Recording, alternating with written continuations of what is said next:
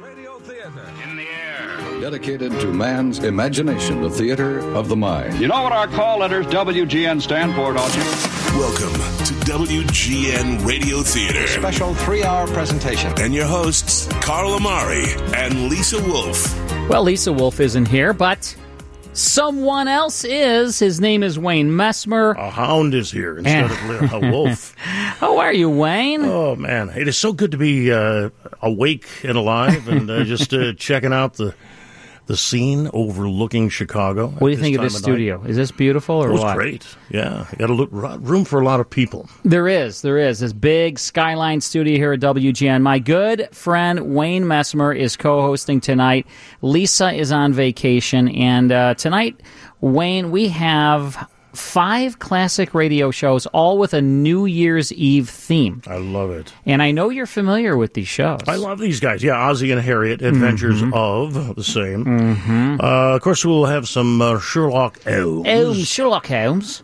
How, come- yes. how is it that Watson never figures anything out? He's uh, kind of a bumbling. Uh, I mean, he's a doctor, so he shouldn't have been a bumbling doctor. But you're right. He's a dimwit. he is kind of a dimwit. They're going to the Scilly Isles. They are going to the Scilly Isles. which is a nice. Uh, that is uh, England's archi- arch, archipelago. Yeah, I didn't know And that. Now you know that. Ah, and then uh, what else do we have for tonight? Ooh, we have Gildersleeve. This is a good Yeah. one. This is Hal Perry. right, too. it is Al Harold Perry. Yep. Mm-hmm. Yeah, the great Gildersleeve. Then our Miss Brooks, lovely Eve Arden, Right. and uh, Robert Young, Father Knows Best, radio version, Radio version. way different. We always remember it was way different. Yeah. It was completely different. He was kind of he was a little crabbier on this show. I He was think than- harsh, yeah. He was kind of harsh with his family Father on the Kicks radio. butt, I think is the name of the original, but then he just changed it. he, softened up a lot he, in he the did. TV. He was the only one that made the transition to television too. All the uh, they got all the rest got the axe. I love that. So uh, a lot of classic radio shows for you here, all the way till three o'clock in the morning. I'm very honored to have uh, my pal Wayne Messmer as the co-host tonight. So uh, you're gonna have a lot of fun Oh, too. we have a lot. We have a lot to talk. lot about. to talk about uh, because um, I'm gonna I'm gonna tell a little secret about you. You had a classic radio show years ago on WXFM nine. Let's see, one oh Come one oh on, come on. six point. 10 eh, Let me dial it back. 105.9. 105.9. All right, so eh, that's how I that's how I got to be friends with Wayne because he had this great radio show. It was on like six in the morning, right? It was on 6 to 9 Six a.m., Monday to- through Friday. Right now, the guy that was 15 doing hours a it, week. there was somebody else doing it. His name was I think it was Jack Kripe. You are correct, sir. Jack Kripe, Yeah. and he was doing this classic radio show. Now, what years were you on the air, and what years was Jack Kripe on the air? Uh, Jack would have been like uh, 79. Wow, I wasn't even born yet. Ah. Come on. There we go. 1963. So I was uh, 15, 16. yeah, you're already in a, there. a radio nerd. yeah, I was a That's- radio, and now I'm an even bigger nerd. Yeah, but I- I- uh, the thing you know, the only reason we talk so often on the phone is because uh, we didn't have a caller ID. it's like this kid calls me all the time, but loves the you know. I mean, just because I think you and I probably fell in love with classic radio the same way right, because we missed it on. right, we were exposed to it. Yeah, and it, but then we saw the great stars, many of whom made the transition to TV in a totally different light. Mm-hmm. Yep. You know, but then we So wanted to see true. how they got their chops in radio. Well, I want to ask you more about that in a bit, but we're going to play our game, Guess That Song, sponsored by Cat's Pride. Um, and we're going to have two songs from 1975. So a caller's going to call in, going to win a Lou Malnati's pizza. Come on. Not bad. Call now. Can you send it here? Yeah, 312 981 7200. We'll take the fifth caller, 312 981 7200. Uh, The caller will guess, and Wayne Messmer will be your lifeline. Stick around. Guess that song. That's exactly what we're going to do. We're going to guess that song. Um, all right. so, I- do uh, I get a Lou Malnati's if I guess it first? uh, no, only, uh, sorry, uh, only Fred. What's up, Fred from Brookfield? How are you, sir? I'm just fine. How are you? I'm doing well. All right. So, Wayne Messmer is your lifeline. Here's the first song from 1975. Come on, Freddie.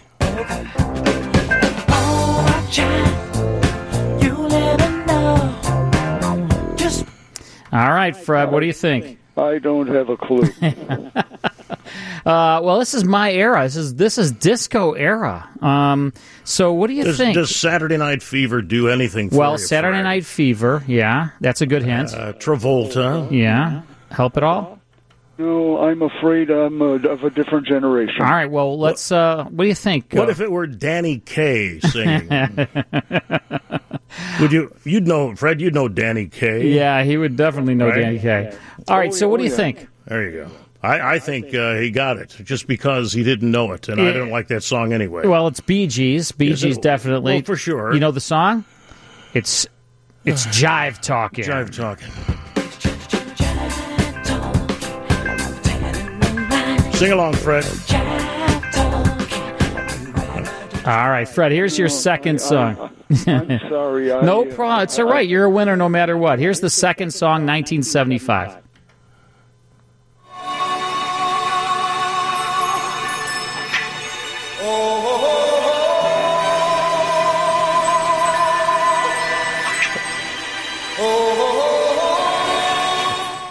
What do you think? Do you know, Fred? No, I don't know at all. All right. What do you think?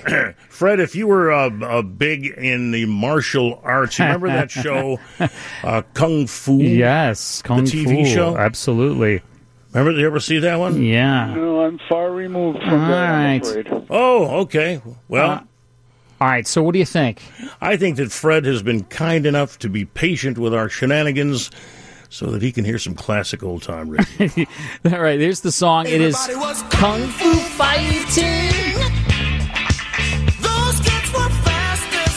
All right, so Fred's a big winner. He is going to win a Lou Malnati's Pizza. Thanks, Fred, for playing the game with us. Thank you very much. All right, buddy. Way to go. All right, we're going to start things off now with the adventures of Ozzy and Harriet. Uh, they were really kind of um, well known for their television show, but as you know, Wayne, they had a long run on radio, too. And in fact, they started as uh, sort of the singing and uh, band lead. The singer, she was the singer on the Red Skelton show, and he was the band leader on Red Skelton's show. And then when Red went into the army, left a void. So There they, you go. they kind of took over. I know Harriet Hilliard. She had and would have had a great career on her own, but uh, the Ozzie Nelson Band Orchestra.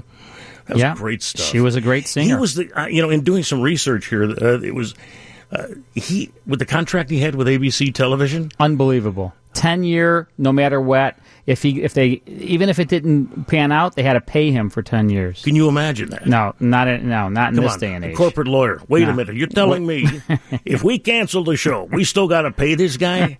well, that's uh, that's what I'm That's telling exactly what have been. you. Would have Are been. you nuts? Are you crazy? Yeah. All right, well, let's listen to a New Year's uh, show. It's from January 2nd, so a day after uh, New Year's Day, 1949, sponsored by International Silver. I remember my grandmother Ooh, had polish those International Silver.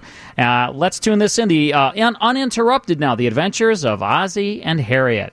Well, you didn't tell me. Did you make any New Year's resolutions? Oh, sure. What are they? You're not supposed to tell, are you? Oh, sure. I know one I can tell. In fact, that's part of the resolution. To tell millions and millions more people that the solid silver with beauty that lives forever is international sterling.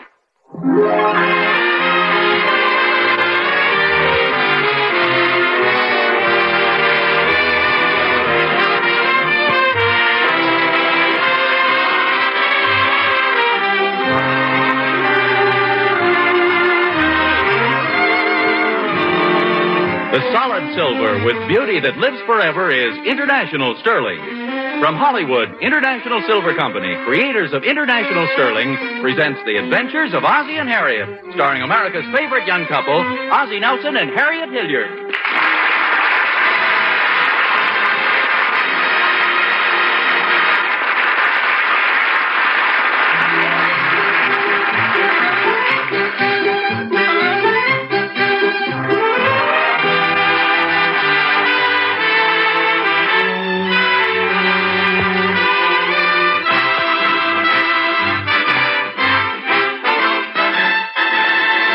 Since the dawn of recorded history, mankind has greeted the arrival of the new year with celebrations and rejoicing. 5,000 years ago, on New Year's Eve, a famous Egyptian said,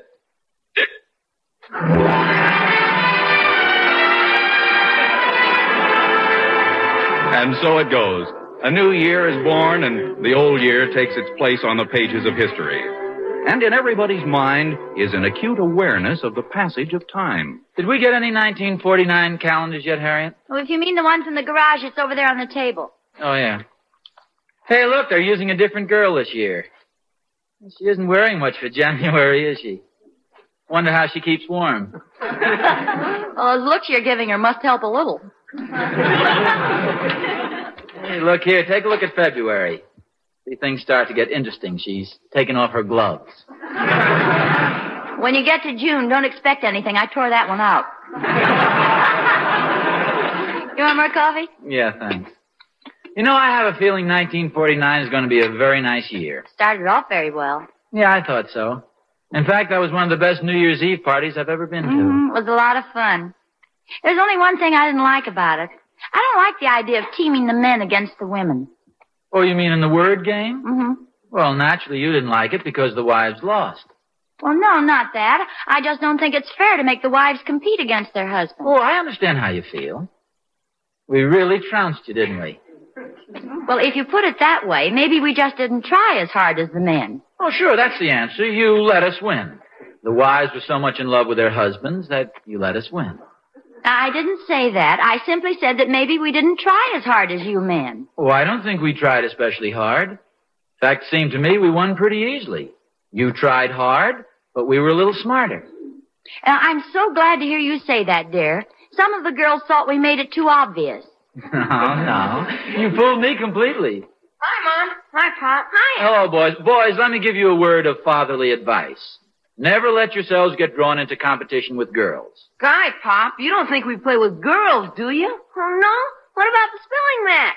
When was that? Oh, he means at the school Christmas party. We stood the girls in a spelling match. Oh, and naturally the girls didn't try very hard, so the boys won hands down. Oh, no, they beat the pants off us. Gee, I don't remember that part. The girls actually won fair and square? Yeah, they were just too much for us. We didn't stand a chance. Oh, I'm surprised, David. That's no attitude to take. Let's examine just why the girls won. Is it because they're brighter than you? No. More alert? No. Have more knowledge? No. Isn't that funny? I would have said yes to all those things. Now let's get to the real reason the girls won. I know. Girls don't have as much to worry about as we do. Well, not only that, maybe you were just being nice to the girls and tried to lose the spelling match. we didn't have to try to lose. It was the easiest thing I've ever done. I don't like girls anyway. Ricky's a little sore on account of what happened at Susie Dunkel's party. The girls insisted on playing post office. Fully. Sounds if you boys had quite a party. Julie Thornberry said she had a letter for Ricky. she sure canceled his stamp. Yeah. Why does she want to kiss me? She's got a cat. Let her kiss that. Come to think of it, the girls won all the prizes at that party, too. Of all the dopey games, pin the tail on the donkey. Fully. No wonder you didn't like it. Next time, don't insist on being the donkey. Well, don't worry about it, boys. As soon as the girls get a little older, they'll let you boys win all the prizes. See, that's a little trick that the women use to make the men think they're smarter. At least that's what your mother says. Not much sense in being a boy these days, is there? Come on, Rick. Let's throw the ball around. You know, it might be fun to have a spelling match at our next party. Oh, sure. And I suppose the wives would just murder the poor husbands. I tell you what I'll do. I'll give you a word right now you can't spell. An easy one, too. Spell glockenspiel. Glockenspiel? G L O C K E N S P I E L.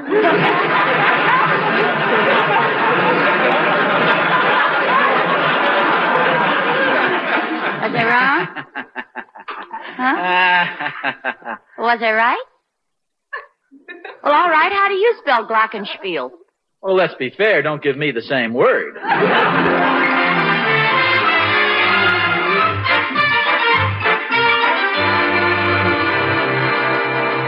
Hi, Oz. Oh, hello, Thorny. Care to join me in carrying out this barrel of ashes? No, thanks. You're sure keeping the basement cleaned up. The New Year's resolution? In a way, Catherine made it for me.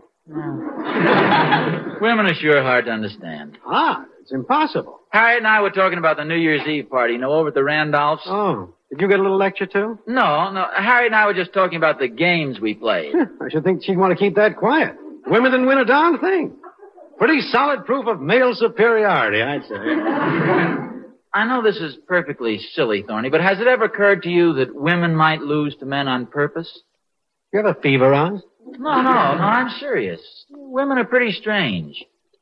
They might just do a thing like that, you know, just to make the husbands feel superior. Sort of butter us up. Well, that doesn't make sense, Oz. At least not right after Christmas. Well, and how do you explain the fact that women are such good losers? They lose all the time and they still smile. Oh, look, Oz, women lose, they smile. But they have their own little ways of getting even with us for beating them. They're clever, Oz, devilishly clever. I beat Catherine a little game of gin rummy the other night, and what did she do? Turned off my side of the electric blanket, and I nearly froze to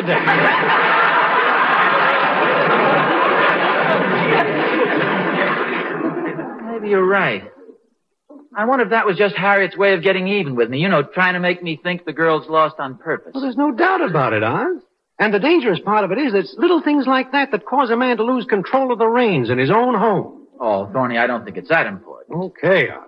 But if I were you, I'd get the upper hand again before it's too late. The husband has got to keep control of the household. Why don't you go in there and involve Harriet in some sort of competition and beat her fair and square? Hey, maybe you're right. Certainly can't do any harm. No, I'll just challenge her to some sort of a contest and beat her. Right. Now, what's something I'm sure to win at? Yeah. How about growing a mustache faster than she can? Tony, it's got to be something she has a chance at. See, I know checkers. It's a good game, and I don't think she's ever played it. My golly, Thorny, I'll prove to her I'm a better man than she Uh, is.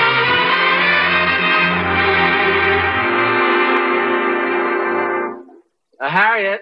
Yes, dear? How about a little game of checkers? Oh, I have to do the dishes, dear. Oh, come on. Just one game of checkers. All right, we'll play kitchen checkers. You take the dirty saucers, and I'll take the dirty cups, and we'll move them around the dishpan. I don't understand, Harriet. I happen to feel like a little competition. I'll bet I can toss a penny closer to the edge of the linoleum than you can. I don't want to play games, dear. You mean you don't want to be beaten? You must have seen my high school yearbook probably read how good I was at pitching pennies. Here, why don't you have a cookie? That'll keep you quiet. Oh boy, chocolate. Why don't you have one too? They do look good. I could eat a dozen of them. So could I. I'll bet I can eat more cookies than you can. I'll bet you can too. Are you trying to draw me into some sort of competition? Hmm, Not necessarily. How about some ping pong? No thanks, dear. I'll give you an advantage. I'll play left-handed. No thanks. I'll play blindfolded. No thanks. Without a paddle. No. Doubled up with my head between my legs. I'll be the ball. No, dear. Well, I don't blame you. It is sort of useless for a woman to compete with a man. yes, it is, dear. You mean you don't disagree with that statement I just made? No, I think you're right. Well, let's shake hands. That's it. Now put your foot against my foot, like this. now this is what's known as Indian hand wrestle.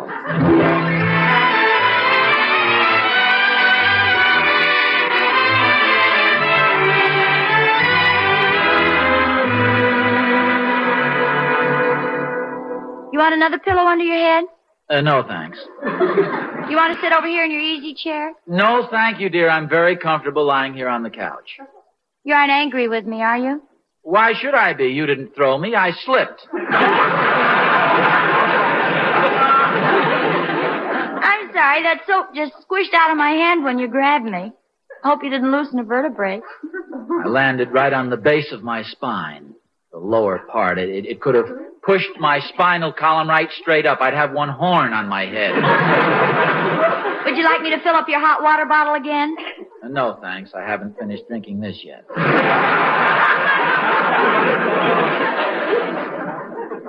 What are you knitting? A pair of socks. Is it difficult to knit a pair of socks? Not once you've learned. You aren't thinking of taking it up, are you? Just making conversation. Just for the fun of it, show me how you do it. Just give me an idea. Well, roughly it's like this.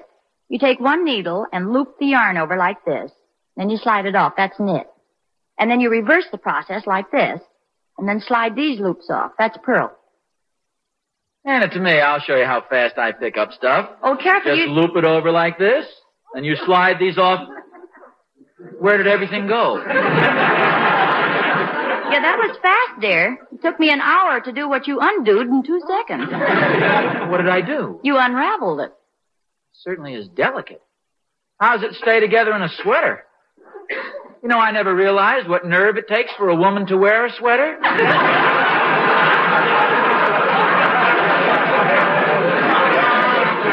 Wonder How long did it take me to knit a pair of socks? Too long. Give the needles back there. Oh, sure, I couldn't possibly knit a pair of socks as fast as you could. Well, of course you couldn't. I was hoping you'd say that. What do you mean? I think we've got ourselves a little contest. Oh, Ozzy, you couldn't. Shall we begin? Just get me some needles. All I want you to do is show me how it's done. And I may as well warn you, be prepared for a fight. When I was at Boy Scout camp, I learned to make a straw hat in one hour. But Ozzy, that isn't like making a sock. It looked like one. Well, I'll show you how, dear, but let's not make it a contest. I'm afraid I might finish my sock sooner than you'll finish yours. No, I'm afraid you might knit yourself into a bag and suffocate. What irony. Beating Harriet at her own game. This will prove beyond a shadow of a doubt that men are superior to women.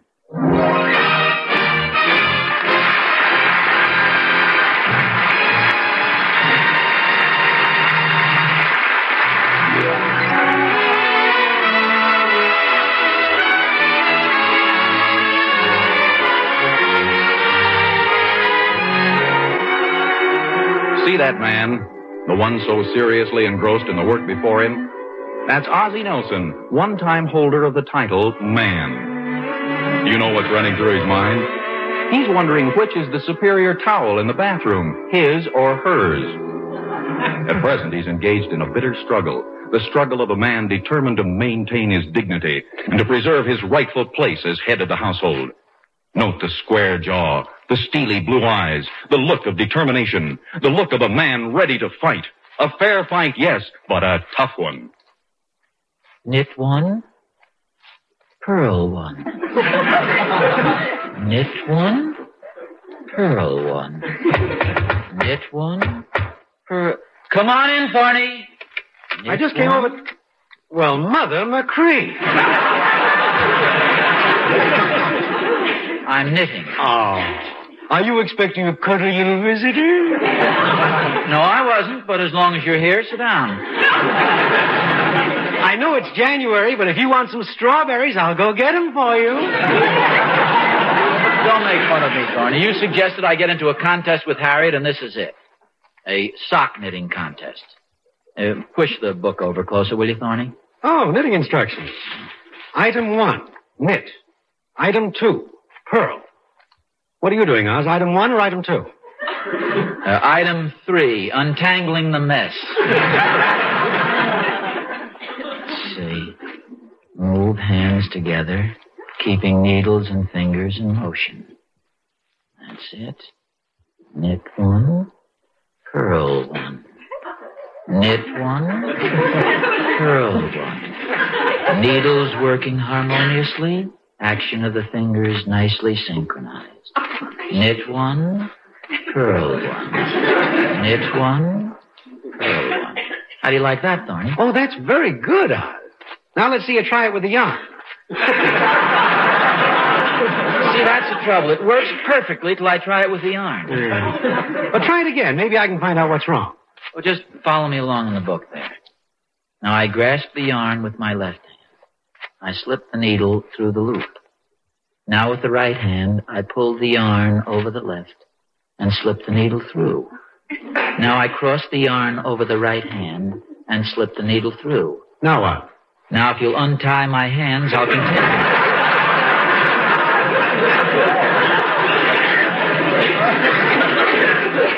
It happens every time. Hey, let me see what it says here. Say, say, wait a minute. Yeah, I think I see what I'm doing wrong. Through, over, slide. Under, through, Slide. Say, I've got it. Knit one, pearl one. That's the old fight. Knit one, pearl one. Knit one, pearl one. It's just sort of a knack. Knit one, pearl one. Knit one, pearl one. Oz, I knew you could do it. At a girl, Oz, Look old at me, boy. George. Come on, Oz, keep going. Knit one. Knit one, pearl one. Pearl one. Knit one, pearl one. Knit one, pearl one. Knit. Item three again. it's no use, Thorny. Just look at this. Oh, don't give up now, Oz. You were doing great. Well, I'll give it one more try. Through here, loop over the yarn, slide the needle down. Under here, over there. Easy does it. Knit one, purl one. Knit one, purl one. Yeah, knit one, purl one. Oz, you're a devil with those needles. Purl. So you're sitting on my ball of yarn. Oh, sorry, I wondered what that was moving around.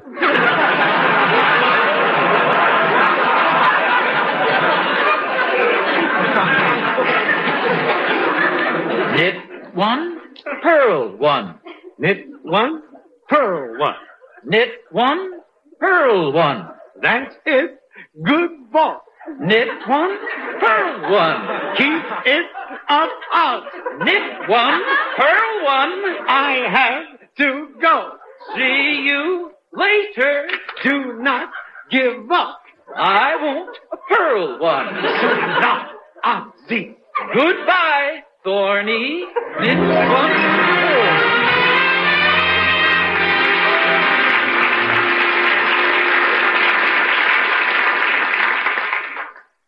Knit two, purl two. Hi, Pop. Knit. Oh, hi, fellows. I didn't hear you come in. What are you doing, Knit- Pop? Now that's a silly question. See these needles flying? What does it look like I'm doing? Bleeding to death. Uh, hand me one of those band-aids. I happen to be knitting a pair of socks. What part of the sock is that you're working on?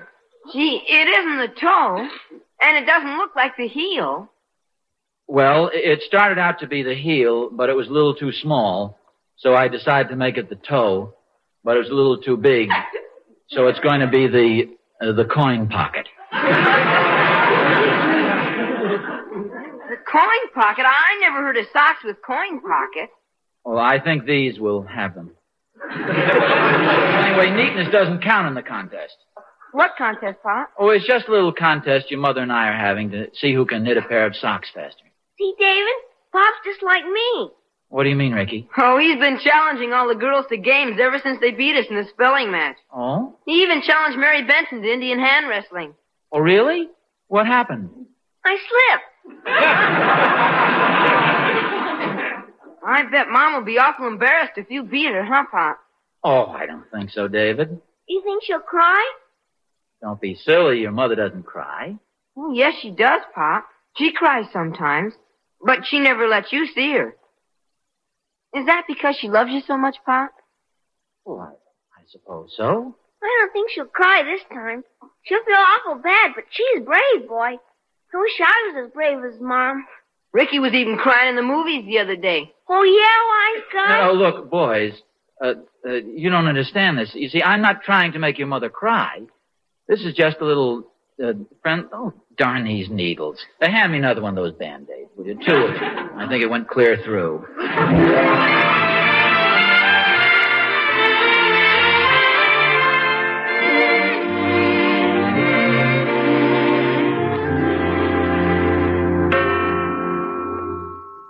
That you, Pop? David, don't startle me like that. Go back to bed. Where are you going? Downstairs. Did you hear a burglar? If I had, I wouldn't be going downstairs. I'll tell you a little secret. I've, I've been thinking things over, and I'm going down to do a little work on your mother's knitting. See, I, I want to make sure she wins. After all, I, I don't want to make her cry. You're gonna knit on her socks to help her? Well, yes, something wrong? No, I I guess not. You sure do get yourself in some tough spots, don't you, Pop?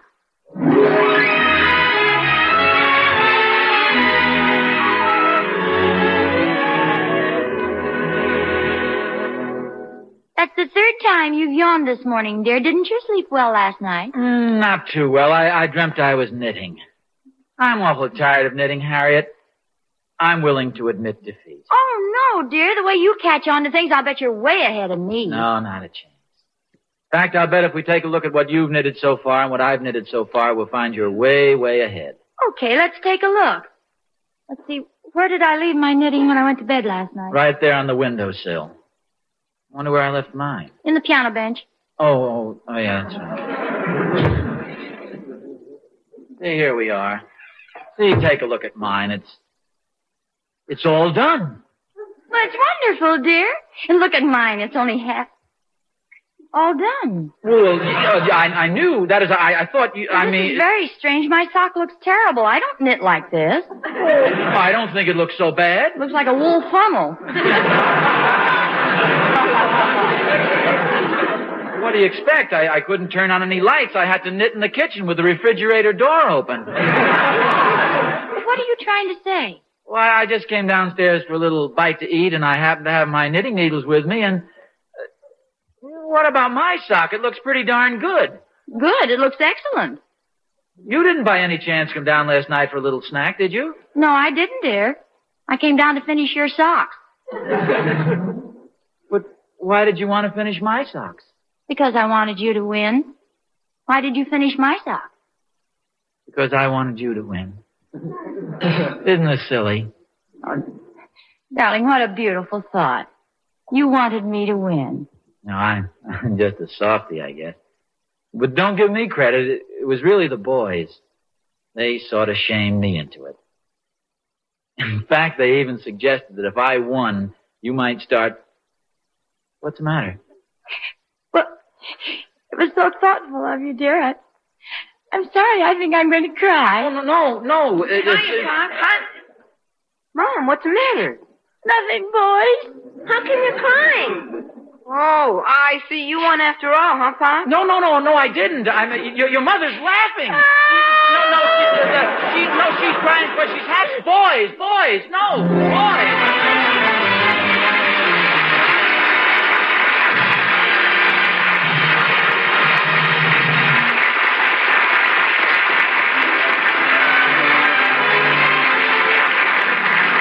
Ozzie and Harriet will be back in just a moment. You know, I think Ozzie should have stuck to the strictly masculine pursuits and let Harriet handle the feminine. There's no doubt about it. Things work out better that way. Well, maybe, Mr. Smith, but what would you say if I told you that my husband was the one who chose the silver for our home? It was international sterling silver, too, in what I think is the most beautiful sterling pattern of all, prelude. Well, I'd say that your husband is a man who has a fine appreciation for beautiful things. There's no lovelier solid silver in the world than that created by International Sterling, you know. Every piece is artist designed, as carefully finished as a rare jewel. And that prelude pattern certainly is one of International's loveliest designs. Mm, not too plain, not too fancy. It's just right with that delicate flower ornament. And we were pretty happy about the price of Prelude, too, Mr. Smith. Imagine buying anything these days that hasn't gone sky high. International Sterling is a wonderful value, all right. Its prices haven't gone up in four years. Why, we figured we saved about $20 by getting eight-piece settings in International Sterling's Prelude pattern rather than some other Sterling. Honestly, I think every woman ought to take a look at International Sterling patterns right away. Ah, words of wisdom from one who knows. See your international sterling dealer tomorrow, folks. See the solid silver with beauty that lives forever. Famous international sterling.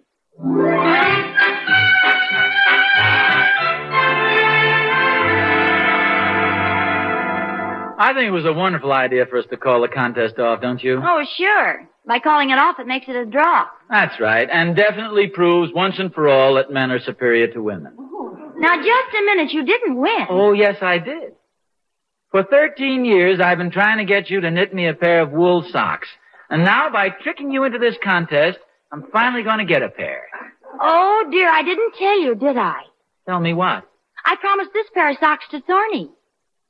You mean after I slaved over that pair of socks and worked my poor fingers to the bone, he gets them? Oh, yes. As a matter of fact, when he came over yesterday morning, he said he wished he could think of some way to get them knitted faster. So that's why he gave me all that encouragement. Where are my knitting needles? What are you going to do, dear? You see this ugly, contorted mass of sock I've knitted? Oh, I don't know, dear. It might fit somebody. Oh, yes, it'll fit anybody who happens to wear a size 23 shoe and has a quarter inch ankle. I'm going to knit 'em mate, and I'll give them to Thorny. He'll wear them. They'll cut off his blood supply at the ankles. His feet will be like icebergs. His wife will divorce him. He'll be a ruined man. What revenge? Knit one, pearl one. knit one.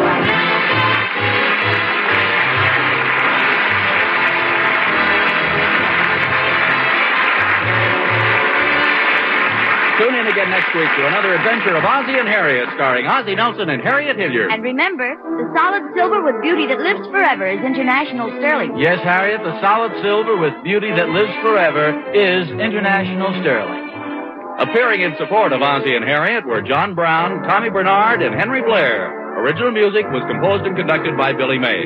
This program originates in the Hollywood studios of the National Broadcasting Company and is also broadcast over the Trans-Canada Network of the Canadian Broadcasting Corporation. This is Vern Smith speaking.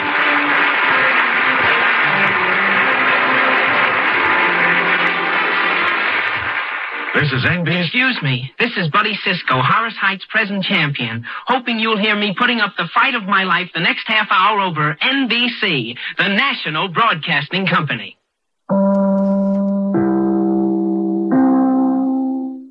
That guy sounded like uh, Henry Aldrich, It, didn't he? it sounded Sound- like it. It also sounded like that uh, the chimes were off. It sounded like the chimes. Yeah. they sounded like they were warbly. Maybe they did it underwater that time. I mean, or you, something know, like that. you learn in, in music theory, bum bum bum. Okay, what is that? Bum bum bum bum. You know, and uh, but they went bum bum. Um, but maybe maybe it was a new Sure. guy hitting the. Uh, I think it was. He didn't uh, have the mallet technique down. He didn't. Ozzie and Harriet, January 2nd, 1949, New Year's program. Uh, John Brown in that cast. Do you remember Oh, John Brown? He are was you thorny on uh, on this show, but he also played, uh, he was uh, Gillis on the Life of Riley radio Life show. of Riley with William Bendix. and he was also Digby Odell, the Oh, I love that. friendly undertaker. Oh yeah. We have. uh, Hello, Riley. You're looking good. Very natural. Oh, very natural. Yeah. I've got to be shoveling, shoveling off. off. Wayne Messmer is my co host tonight till 3 o'clock in the morning. We're going to talk with Wayne a little more, but first we got to pay some bills. My co host tonight, Wayne Messmer. Hello. Yes, indeed. He is uh, my co host all the way to 3 o'clock in the morning. And we got to know each other because of classic radio. And I Yeah. thought, wow, Lisa's out of town. I saw Wayne at Dave Plyer's party. And I said, Wayne, please do me a favor. Yeah, it it really took an arm twist. I, I said, "Come on, of course, it'll be fun." Co-host the show with me. Yeah, we. I mean, we do have a history. And We I, do. I've- I have a surprise for you. Ooh. Uh, which uh, you know will be great when we hold it up to the camera here in the. We'll radio. have to, but we only have a minute, so let's save it till the next hour. But yeah, I can't wait. Wayne's been telling me he has a surprise for me. Mm-hmm. Wayne used to do a show, WXFM, and he played classic radio, and I used to just bug him and bug him. I was a young, I was 17, 18 years old. A whippersnapper. Was a whippersnapper. And uh, I learned a lot about classic radio thanks to Wayne, and, uh, and he loves this stuff. He told me, and this is true, he told me he listens to classic radio shows pretty much every day. Well, e- e- every day, no Yeah. question. At least two hours. who loves classic radio. What an honor to have you on the air with me, my friend. This is fun. I love listening to the shows. I love uh, just you know getting back to the time when these actually played. What was going on? Mm, You I know? know. Yeah. We are also very honored to have Ashley Byhan as our producer tonight, the best in the biz. Hi, Ashley. Hello, hello. How's it going there, kiddo? It's going well, and I'm excited to be with you guys. She's an amazing, amazing producer. I'm very lucky. And we have Sherlock Holmes coming up. So stick around. Me and Wayne Messer will be here till 3 o'clock. Because that must be Memorex, because it can't be live, because she's in Florida. Well, That's you know, Lisa there. That was me. I, Uh, I'm a ventriloquist.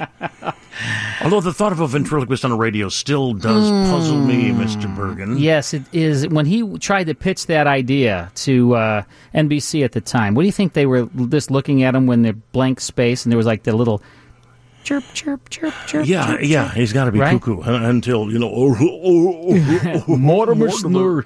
and, uh, and his it- music. would- boom, ah, boom, You know, he and you would- he know would come what? out. It was one of the most, might have been the most popular show in the 19, late 1930s.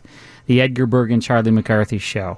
I love Charlie. I Yeah. have a Charlie McCarthy doll. Do you? Yeah. How about the Museum of Broadcast Communication? They have the actual Mortimer Snurd, Effie Clinker, and Charlie McCarthy I dolls love over that. there. It's My amazing. wife is going to donate something there. Mm.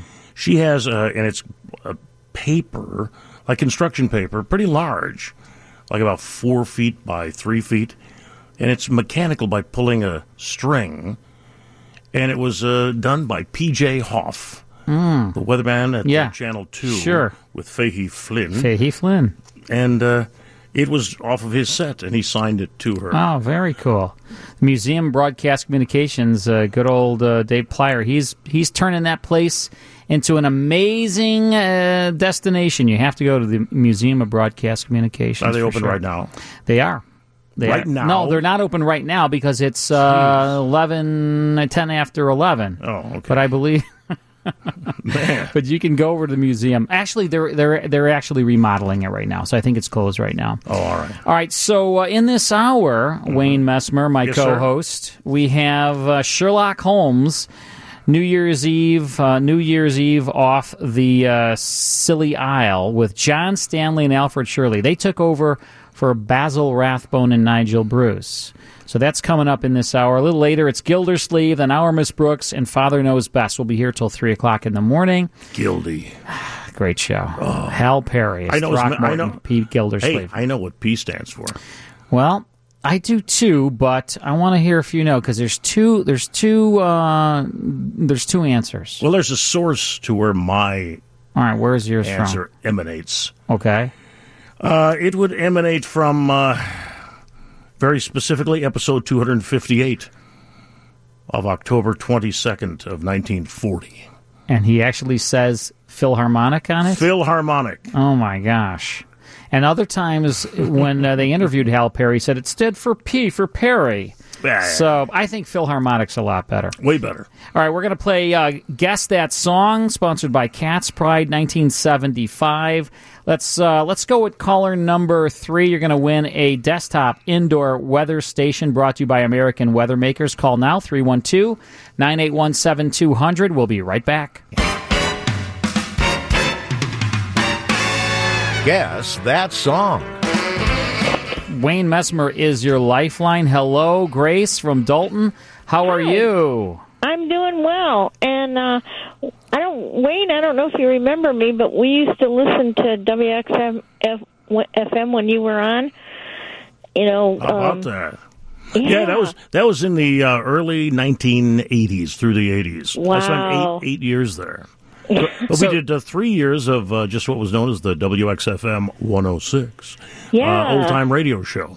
So, so All right. Grace, were you listening to Wayne when he was playing the classic radio shows back then? yes, I was Wow. every morning. Isn't that great? Me too. We were both listening to Wayne together.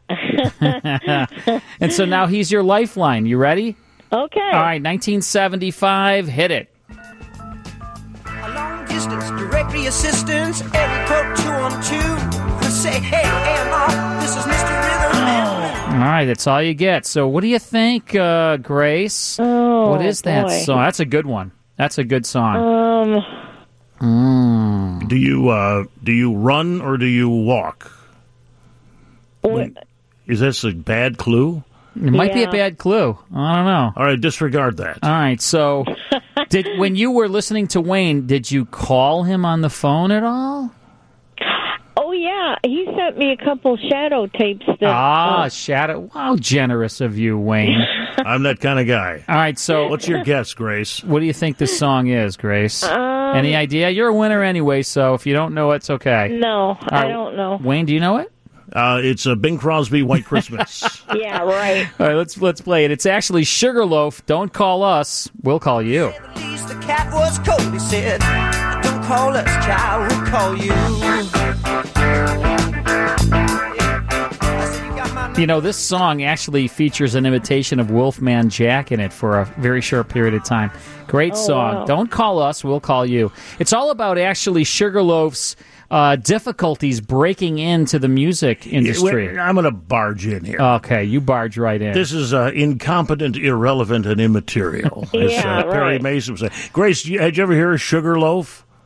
No. Amen. What's the next song? I think the ne- here's the next song. I'm too old for. Oh, Philadelphia Freedom Oh, by she's got it. Elton John. You know it. Elton John, Philadelphia Freedoms. Play a little bit more of it.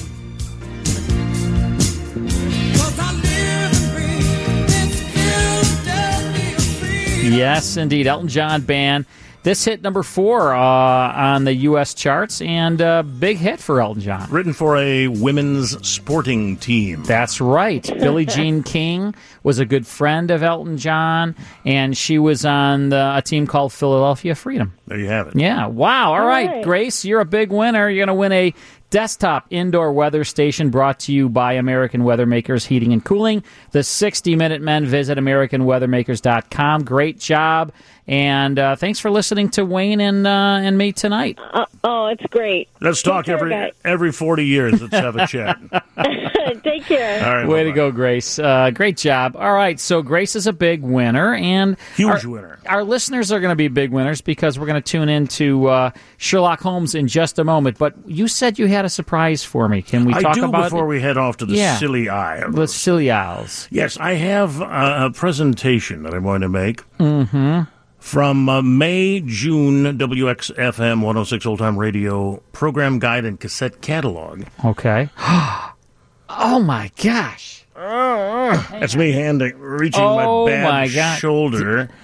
Hey, that wasn't. That's not bad. That's not bad. pretty darn good. That was a good one. What I remember drawing this. Yeah, I drew the cover of. Uh, look at this original cover art. Carl Amari Jr. Who is that guy? Uh, I don't he's- know. I- and uh, pest, ain't he was a pest. Hal Perry, uh, Lou Costello, Cecil B. DeMille, Charlie McCarthy, Jimmy Durante, Fred Allen, Superman in the Shadow. Okay, so what we'll have to do?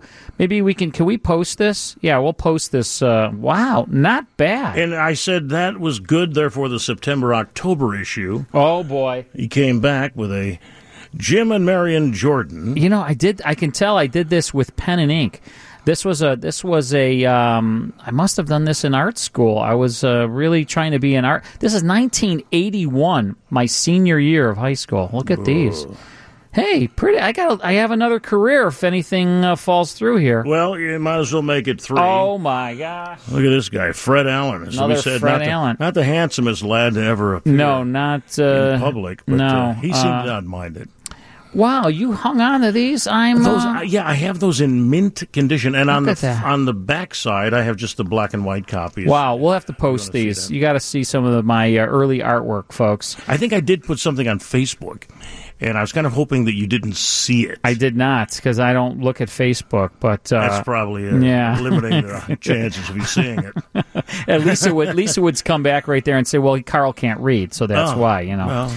Um, all right. Well, Sherlock Holmes time. You ready for uh, yeah for a uh, trip to the Silly Isles? Um, this It's was a a, mutual. disaster. It's a disaster over there. I know. And uh, who are they kidding? They Yeah. na- they, what they named the boat? The Uh, gigantic. The gi- is that what it is? Yeah, it happening in 1912. Uh, gigantic uh, Titanic. yeah. You know, so uh, Yeah. That that one didn't float so well once it hit that. Uh, okay. Where's the cymbal crash when you do that? Hang on a second. There you Oh, go. now buddy. it's just pathetic when you get it that late. So this is a December twenty eighth, 1947 broadcast. It's a New Year's Eve show. Um, this is a sponsored by uh, the, the clothier that you Clipper. use, isn't it? Yeah, Clipper Craft. Don't you dress by Clipper I Craft? always wear my Clipper Craft clothes. Uh, I do say. Or maybe I will be Watson because he was bumbling. You can be Holmes. How, does How that about sound? I'll be neither? You'd be, you'd be Nigel or neither? No, I'll be neither. All right, here is uh, The Adventures of Sherlock Holmes.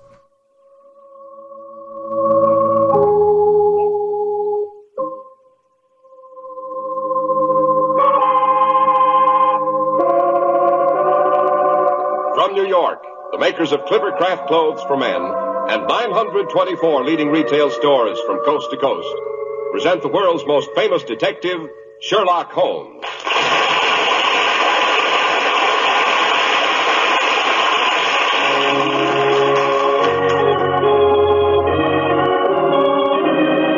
Our stories are based upon the character of Sherlock Holmes, created by Sir Arthur Conan Doyle. Sherlock Holmes is portrayed by John Stanley, Dr. Watson by Alfred Shirley, and the dramatizations are by Edith Meiser. Well, here we are once again on the threshold of Dr. Watson's study. We find Mr. Holmes' genial biographer strutting up and down in front of his fireplace. Evening, Doctor. You look fit. The Christmas festivities don't seem to have got you down. I am fit, Mr. Harris, very fit. Better than that, I'm rather well fitted. Oh, Great Scott, man, where are your eyes? Why, Dr. Watson, don't tell me Santa Claus brought you a clipper craft suit. Well, why not? Just because I'm a wee bit uh, venerable doesn't mean I'm antique. I still enjoy making a good impression, don't you know? well, in that suit, it'll be the girls that go when you walk down the street, Doctor. But seriously now, Doctor, suppose you tell us what tonight's story is to be about. Well, tonight I thought I'd relate how Holmes and I spent New Year's Eve off the Scilly Isles. The Scilly Isles? That sounds appropriate, Doctor. The name of these particular islands is spelled S-C-I-L-L-Y. They are located roughly a hundred miles southwest of Land's End, Mr. Harris. Oh, what in the world were you doing there on New Year's Eve? Trying to prevent a great maritime catastrophe. You remember what happened to the Titanic? You know what happened to the Lusitania. Well, the lives of those on the ocean liner gigantic were in even greater danger when Holmes and I went over the side on New Year's Eve in the year 1912. uh, Oh, but good heavens. there I go getting ahead of myself again. Suppose I fix us a Tom and Jerry while you tell our listeners how to start the year right in a Clippercraft close. Fair enough, Dr. Watson. Millions of men, like you, will start the new year in a smart new Clipper Craft suit and overcoat. Yes, today more men than ever before wear Clipper Craft clothes, for we've sold more Clipper Craft clothes than ever before in our entire history. There's a reason, of course. The wise old American public, with its eye for value, has pronounced Clipper Craft the most remarkable clothing buys they've ever seen. The reason for these amazing values is the sensational Clipper Craft plan concentrating the buying power of 924 of the nation's leading stores from coast to coast. It accounts for tremendous savings in manufacturing and distribution costs. That's why truly fine Clippercraft suits are only 40 and $45. Why Clippercraft top coats and overcoats are only $40 and sport jackets only $26.50. Clippercraft values are downright amazing. Compare them with clothes selling for many dollars more.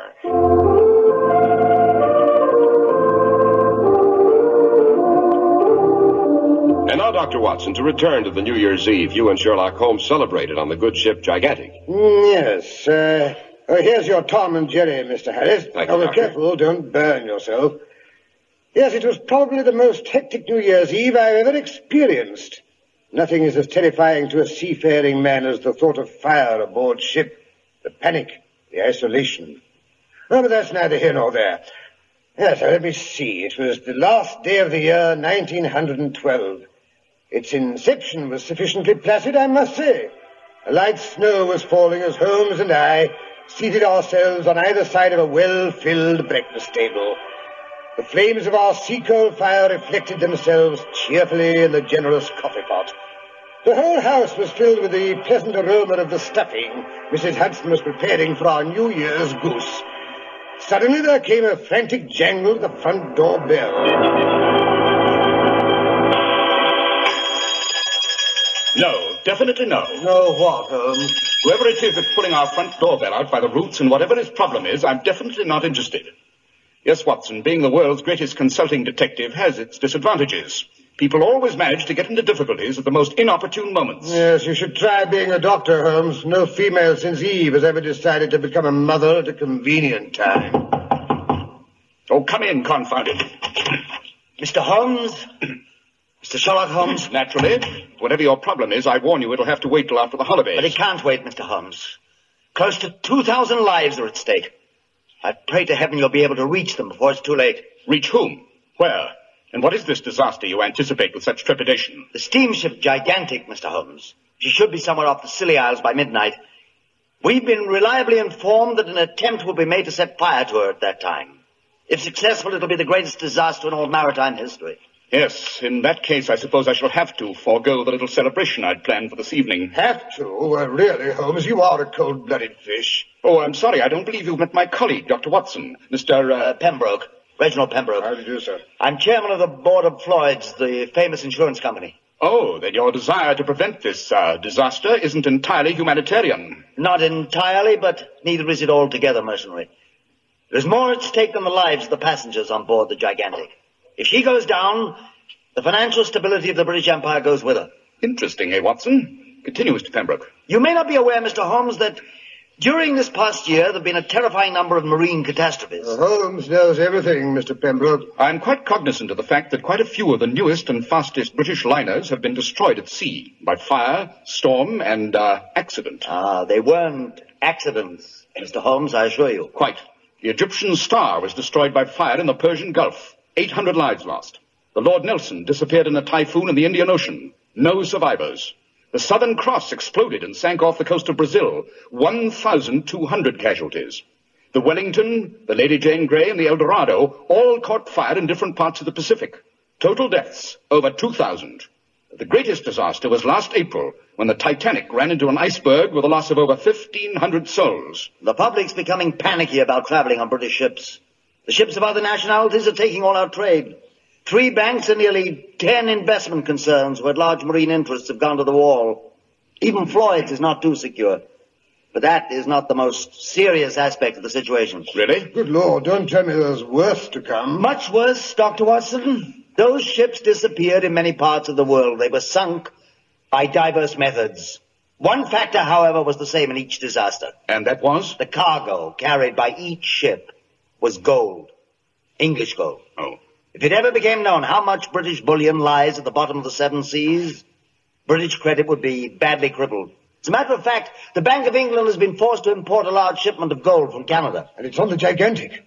Good Lord, no wonder you're upset. The whole economic structure of the British Empire is at stake, Mr. Holmes. Nothing must happen to the gigantic. What makes you think anything will? A cable was sent shortly after the gigantic left Queenstown. She makes a stop in Ireland on her eastbound voyage, you know. She sails shortly before dawn this morning. The gangplanks have been drawn in, the last line have been cast off, and the great propellers have begun to churn.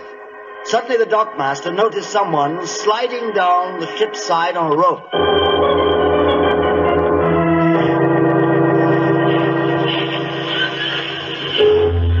rope. Hi, look up there, sir. Some fool's climbed over the side. He's coming down on a rope. Go back, you fool. Go back. You'll be killed. He'll never make the dock. He'll fall in the water and be swept under the ship. No, no. He's pushing the rope away from the ship with his feet. He's swinging out. He's going to jump. He made it. Someone up on the bridge has seen him. He's calling to him. The chap's picked himself up. He's shouting back.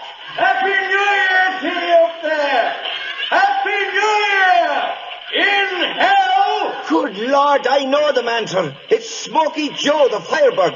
If the gigantic don't catch fire between here and Southampton, I'm a Dutchman.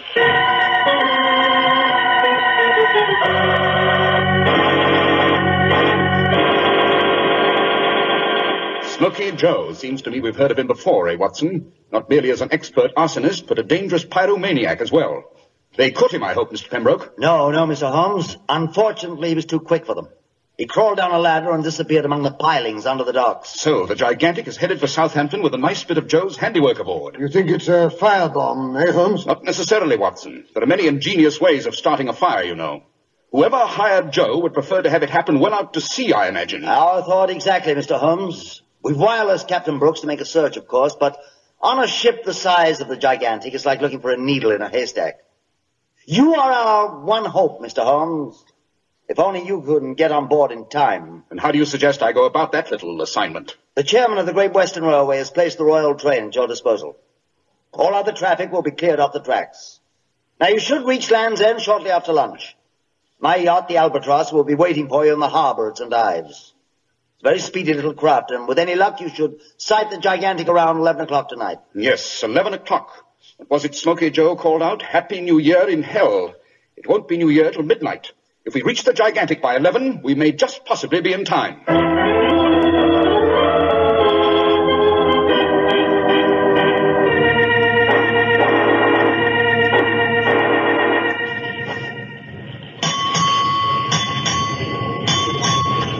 Six bells. It's 11 o'clock. Confound this fog. We've had to reduce our speed to half. Oh, we'll never catch up to the gigantic now, Holmes. Nonsense. She's had to slow down, too. I only hope we don't miss her entirely in this fog. I don't really care. You don't sound very fit, Watson. What's up? Do you have to use that unfortunate expression? and tell me you're feeling squeamish. It's this confounded roll. I can stand a good brisk sea, but this bobbing about in a teacup. It's... Pity I didn't bring the Mothersill's seasick pills. Oh, Mothersill's bar. There's only one remedy for this sort of thing. What's that? Staying on shore. Jolly way to spend New Year's Eve, this is. Hmm. Who do you suppose is responsible for these confounded sinkings, anyway? Mr. Pembroke seems to feel it's a foreign plot. Middle East European shipping industries benefit the most, of course. Holmes, did you hear that? By Jove, yes. Sounds like an ocean liner, right enough. Yes, we're signaling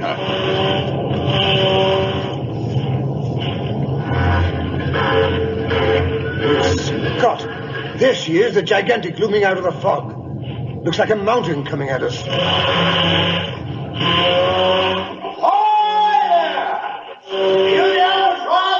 Yes, Sherlock Holmes and Dr. Watson coming aboard.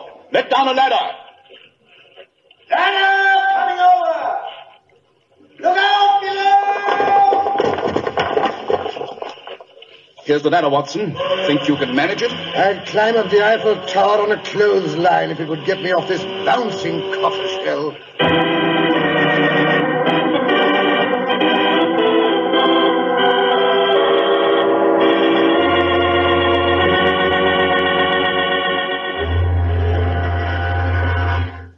Quite an impressive array of instruments you have up here on the bridge, Captain Brooks. Yes, Mr. Holmes. On the Gigantic, we have the latest of everything, and none of it's any real use in case of fire. I'd sooner face a typhoon or a shipwreck or a mutiny, even, dod rat it, than a fire on board ship. But surely a ship this size should be fairly fireproof. That's what you might think, Dr. Watson. But there are three factors that make a fire on a luxury liner dangerous.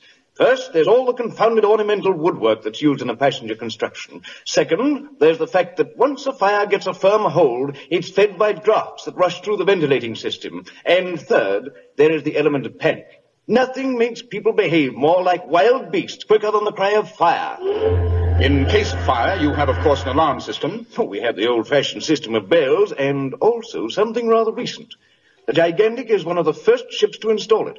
You see that glass case over there, gentlemen? Oh, the one with a lot of tubes entering from below. Looks rather like a giant honeycomb, eh, Holmes? Each of those tubes leads to a separate compartment of the ship. The instant a fire breaks out anywhere, smoke is immediately drawn up into the glass case. I've stationed a sailor to watch that case. Believe me, gentlemen, the first wisp of smoke, we shall know it. Yes, undoubtedly very helpful, Captain Brooks, in the case of an ordinary conflagration. I assure you a fire set by Smoky Joe is not ordinary. He's a master arsonist. Ten seconds after one of his fires breaks out, you're dealing with a raging inferno. Oh, confound it, they tell me the man deserted the ship at Queenstown. That news this morning. Well, that's more than 18 hours ago.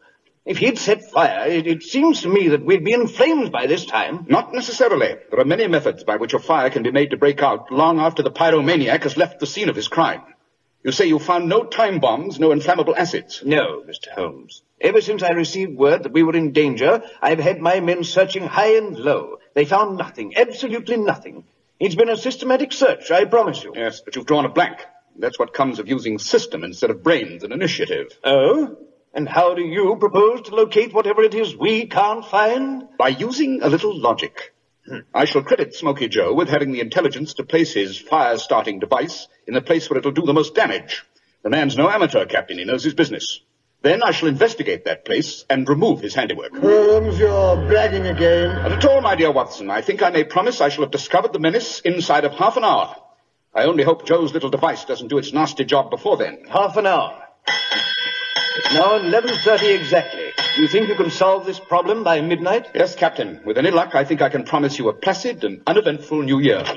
Captain Brooks. Yes, Mr. Brown. What seems to be the trouble? The wireless engineers who wishes to report that something's wrong with his apparatus. Both the sending and receiving equipment have suddenly gone out of commission. I don't like that. What does he think is Pardon the matter? me, Captain. Can you come here a minute? Excuse me a moment, gentlemen. The wheelsman is calling me. What's the trouble, Jerry? It's the compass. It- It's spinning like a top. I can't figure out what's got into it. Never seen the like except once in some magnetic storm. Great Scott, this is incredible. Now what? It's the engine room calling, Captain. I'll take it. Hello? Yes, Captain Brooks speaking. The blazes, you say. Well, do the best you can. Seems to be the difficulty, Captain. The dynamos are slowing down. They can't figure out why. Good Lord, sir, that's why the lights are getting dim. Blazes with the lights. Without dynamos, we've no forced draft for the furnaces. We'll never keep up enough steam pressure to drive the ship. In no time at all, we'll be drifting helplessly in the Atlantic, in the middle of the reefs that surround the Scilly Isles. Jolly way to spend New Year's Eve, eh, Holmes? It could be worse, you know. How? The ship could be on fire. That's the real menace, to which these other threats are but the prelude, I fancy. Hmm, For the love of heaven, what are we to do? Keep calm and use whatever intelligence the Lord has endowed us with. Captain Brooks, I suggest you and as many officers as you can spare join the holiday celebration that's undoubtedly going on in order to keep discipline in case there's any disturbance. Very good, Mr. Holmes. There's a New Year's dance going on in the large ballroom. It's on C deck. And meanwhile, if you can spare us someone to guide Watson and myself. Oh, Of course. And Mr. Brown here is our purser. He knows the ship as well as anyone aboard. I'm sure he does. Very well, Mr. Brown. If you'll lead the way, I think Dr. Watson and I would like to go below. And investigate the engines? No, Mr. Brown, even lower than that. What we're looking for is apt to be rather close to the furnaces, I imagine.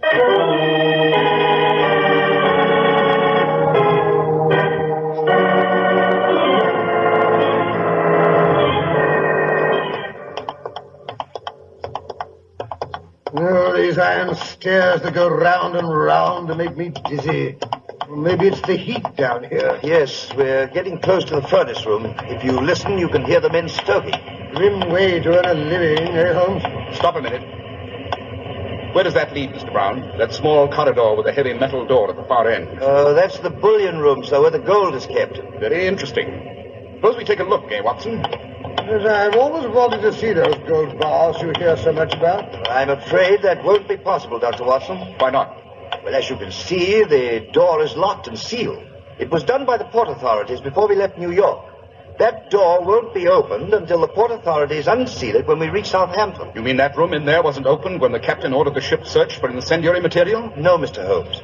But it's quite impossible for anyone to place a firebomb or anything of the sort in there. As you can see, the seals are still intact. Quite. These seals are intact. But are they the ones put on in New York? I doubt it. Let's have a look. Yes, interesting. Very interesting. These are not the original seals. Oh, how can you tell, Holmes? They look intact to me. Exactly, they are intact. But here in the crack of the door sill are bits of broken seals. But these seals are not even chipped. By Jove, yes, of course. The original seals were hacked off and then replaced after someone had finished picking the lock and robbing the room inside. I doubt if robbery was the motive, Watson. Well, for what other reason would anyone want to break into a room full of gold bullion? It all depends. What lies directly below that room, Mr. Brown? Well, let me see. Well, nothing of any great importance, Mr. Holmes. Just the coal piles. The coal piles. Good Lord. I think we shall have to break the seals again, Mr. Brown.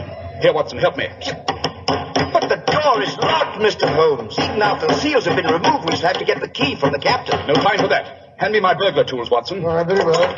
What? Good heavens, you mean you could actually pick a lock with those things? If Holmes ever turned thief, Mr. Brown, even the Bank of England wouldn't be safe. Yes, that should do the trick. Now, if you'll help me draw the bars, Watson. Yes, with pleasure. Well, there you are, Holmes.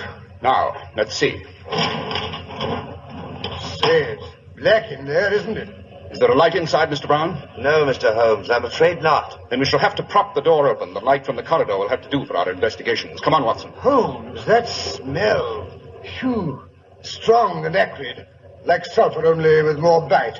Seems to be coming from this large tin. Suppose I light a match. This is village stuff! Don't be alarmed. I know better than to light a match around a tin which is leaking sulfuric acid.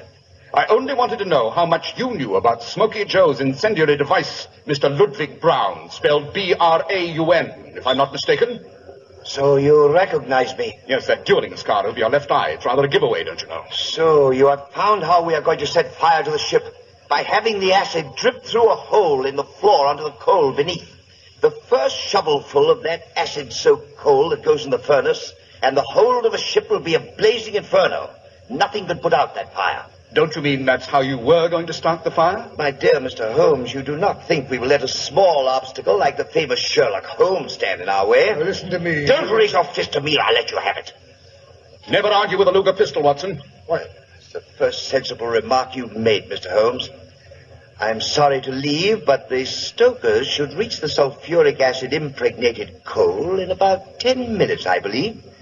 So I must be going. This room will be a roaring oven once it starts. You'll be rather badly overdone, gentlemen. Goodbye, then. So sorry I cannot say auf Wiedersehen. The door. He's bolted it. Even you can't open it now, Holmes. Shut up, Watson, and help me look for the opening. What opening, for heaven's sake? The opening that leads to the tube that ends in the captain's new fire detecting machine. It should be somewhere near the ceiling. But, Holmes, I can't see a thing in this black hole of Calcutta. You can feel, can't you?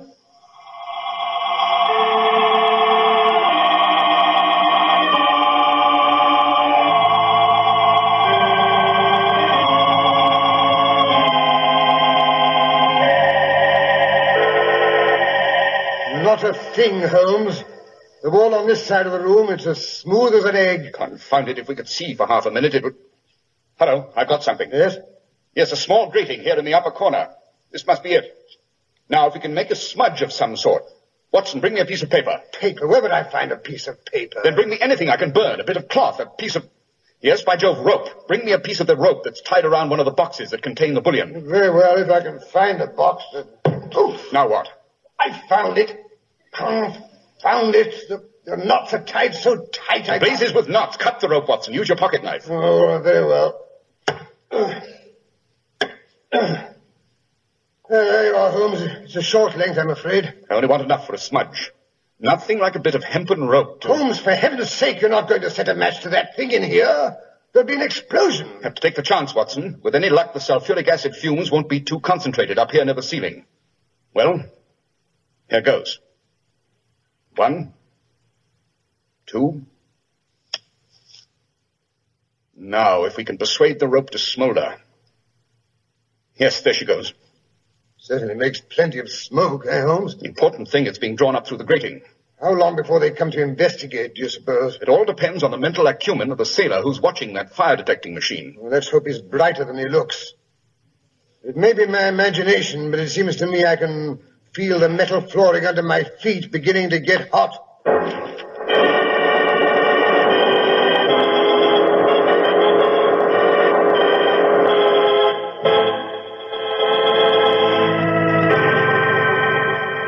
Good Lord. How long does it take for them to get us out of here? That smoke's suffocating. Calm yourself, Watson. It can't be more than three minutes since we lit this smudge. Yes, I can hear someone running down the iron staircase. I can't hear a blasted thing. How do you. Hello! Hello in there! Get us out! We're in here! Open the door! you. Oh, what a relief. How in thunder did you two get locked in here? What's all the smoke? No time for explanations, Captain. Stop them stoking the furnaces. Flood the coal piles with water. They've been soaked with sulfuric acid. Good Lord! Benchard! Gates! Stop the firing! Stop the pumps in the engine room! Well, that's that, Holmes. What do you suppose has become of that dastardly purser? We'll let Captain Brooks take care of him, Watson. Unless I'm very much mistaken, Mr. Brown is going to wish he'd never gone to sea. Well, come along, let's go upstairs and join the festivities. I think we rate a bottle of champagne. Well, to blazes with the champagne, I need a double brandy.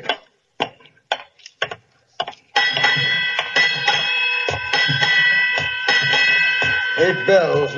Let's see, that'll be. Uh... Midnight, Watson. Happy New Year, old fellow. Happy New Year, Holmes, and many of them. But uh, don't you think you could manage to have them not quite so hair raising? And have you getting fat and lethargic? You know, that would be unhealthy, not to say boring. Oh, so now it's for my sake we indulge in all these horrendous escapades, eh? Fine bit of logic, that is. Elementary, my dear Watson. Elementary. But here's the ballroom. Suppose we join the party. Time, my dear. Oh,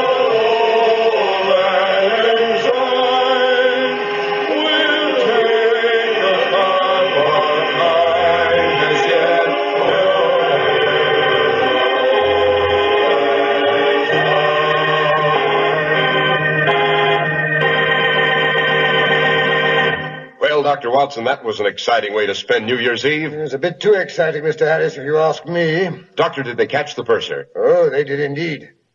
Mr. Brown and five of his accomplices were thrown in the brig. That was the end of the disasters in the British Maritime Service. When did Holmes first suspect the purser was the villain of the piece? When he came onto the bridge and threw his overcoat on a chair near to the compass, where, whereupon the compass went berserk. Holmes immediately suspected the coat contained a powerful magnet of some sort. And was he right, Doctor? My dear Mr. Harris, was Sherlock Holmes ever wrong? But come, fill your mug and let us wish our radio friends a prosperous, happy, and peaceful new year. Indeed we do, Doctor. And now, Dr. Watson, would you like to give us a hint about next week's story? Next week, I think I'll tell you how Holmes and I trapped a famous jewel thief right in our own rooms in Baker Street by the use of what was then a fabulous new invention, the gramophone.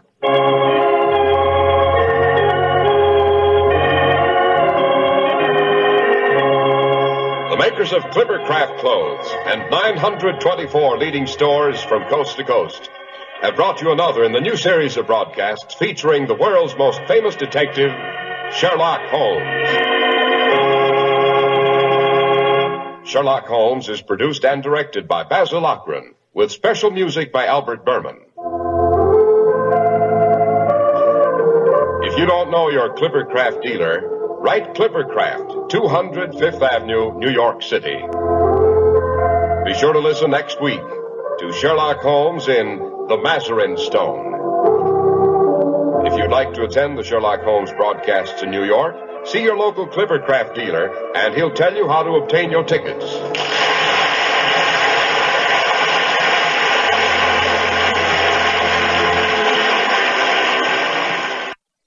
That is The Adventures of Sherlock Holmes with John Stanley and Alfred Shirley, December 28, 1947, the New Year's Eve off the Silly Isles. Ugh, it's very, very silly. It was very, you know, it was very silly. Um, Michael Fitzmaurice, the announcer. uh, Michael Fitzmaurice. There was two announcers that? on there. There was uh, Cy Harris and also Michael Fitzmaurice. Oh, yeah. And it was brought to you by Clipper Craft Clothes. Can you say that five times fast? I, I could, but I'm choosing not to. Wayne Mesmer is my co-host all the way till three o'clock in the morning. You sleep. Lisa You were so good up to this point. Wayne Messmer. Thank you. Yeah. And Lisa Wolf is on vacation and which gives us the opportunity to uh, to uh, commiserate and talk about these great uh, classic radio shows. Oh, it's a beautiful thing to do on a Saturday night. You know, I remember doing overnights and uh, always hoping that I was, you know, actually speaking to someone and not just uh, listening to myself and whatever headphones I was so uh, vainly wearing at the time. Yeah, well, you're talking to a lot of people because this is 40 plus states, plus Canada, plus Mexico. This is a blowtorch, as you know. Blowtorch here on WGN. I love it. Yeah, it's great. It's WGN. Mm-hmm. You know, just the call letters and being a Chicago guy, yeah. Like both of us, like the both of us. Yeah. You know, it's uh, I don't know to hear these shows on uh, on WGN. I think is also pretty important. Yeah, I mean, I really appreciate the fact that they uh, they give us five hours to sort of uh, as an homage to these great radio shows. They give us five straight hours. We get to play the shows uninterrupted now, which is so great because before we used to have to break the shows for news at the bottom of the hour. Oh. I'm so glad that we don't have to do that anymore. So How I'm gauche. really yeah, I'm really yeah, Yeah. really It- happy we don't have to do it, that. it does make a difference when you hear these uh, well, with the with the commercial stripped out anyway. Yeah, yeah, that's right. You know, and uh, now back to whatever. And Right. I didn't know he left. Yeah, the the only commercials we have to that we have to remove are the cigarette commercials. So we play all the we heard you heard some Clipper Craft clothes spots there and Oh, yeah. all that good stuff. All right, we're going to be back with Wayne right after these words. My co-host Wayne Messmer is here till three o'clock in the morning with me. Uh, great honor to have you on the air with me, Wayne. Um, how You're so do- kind. How do people get a hold of you? If they is there a website? Yeah. How about Wha- uh, WayneMessmer.com? All right. So WayneMessmer.com. Two S's. Um, And, and uh, like you do a lot of speaking. You will speak at events.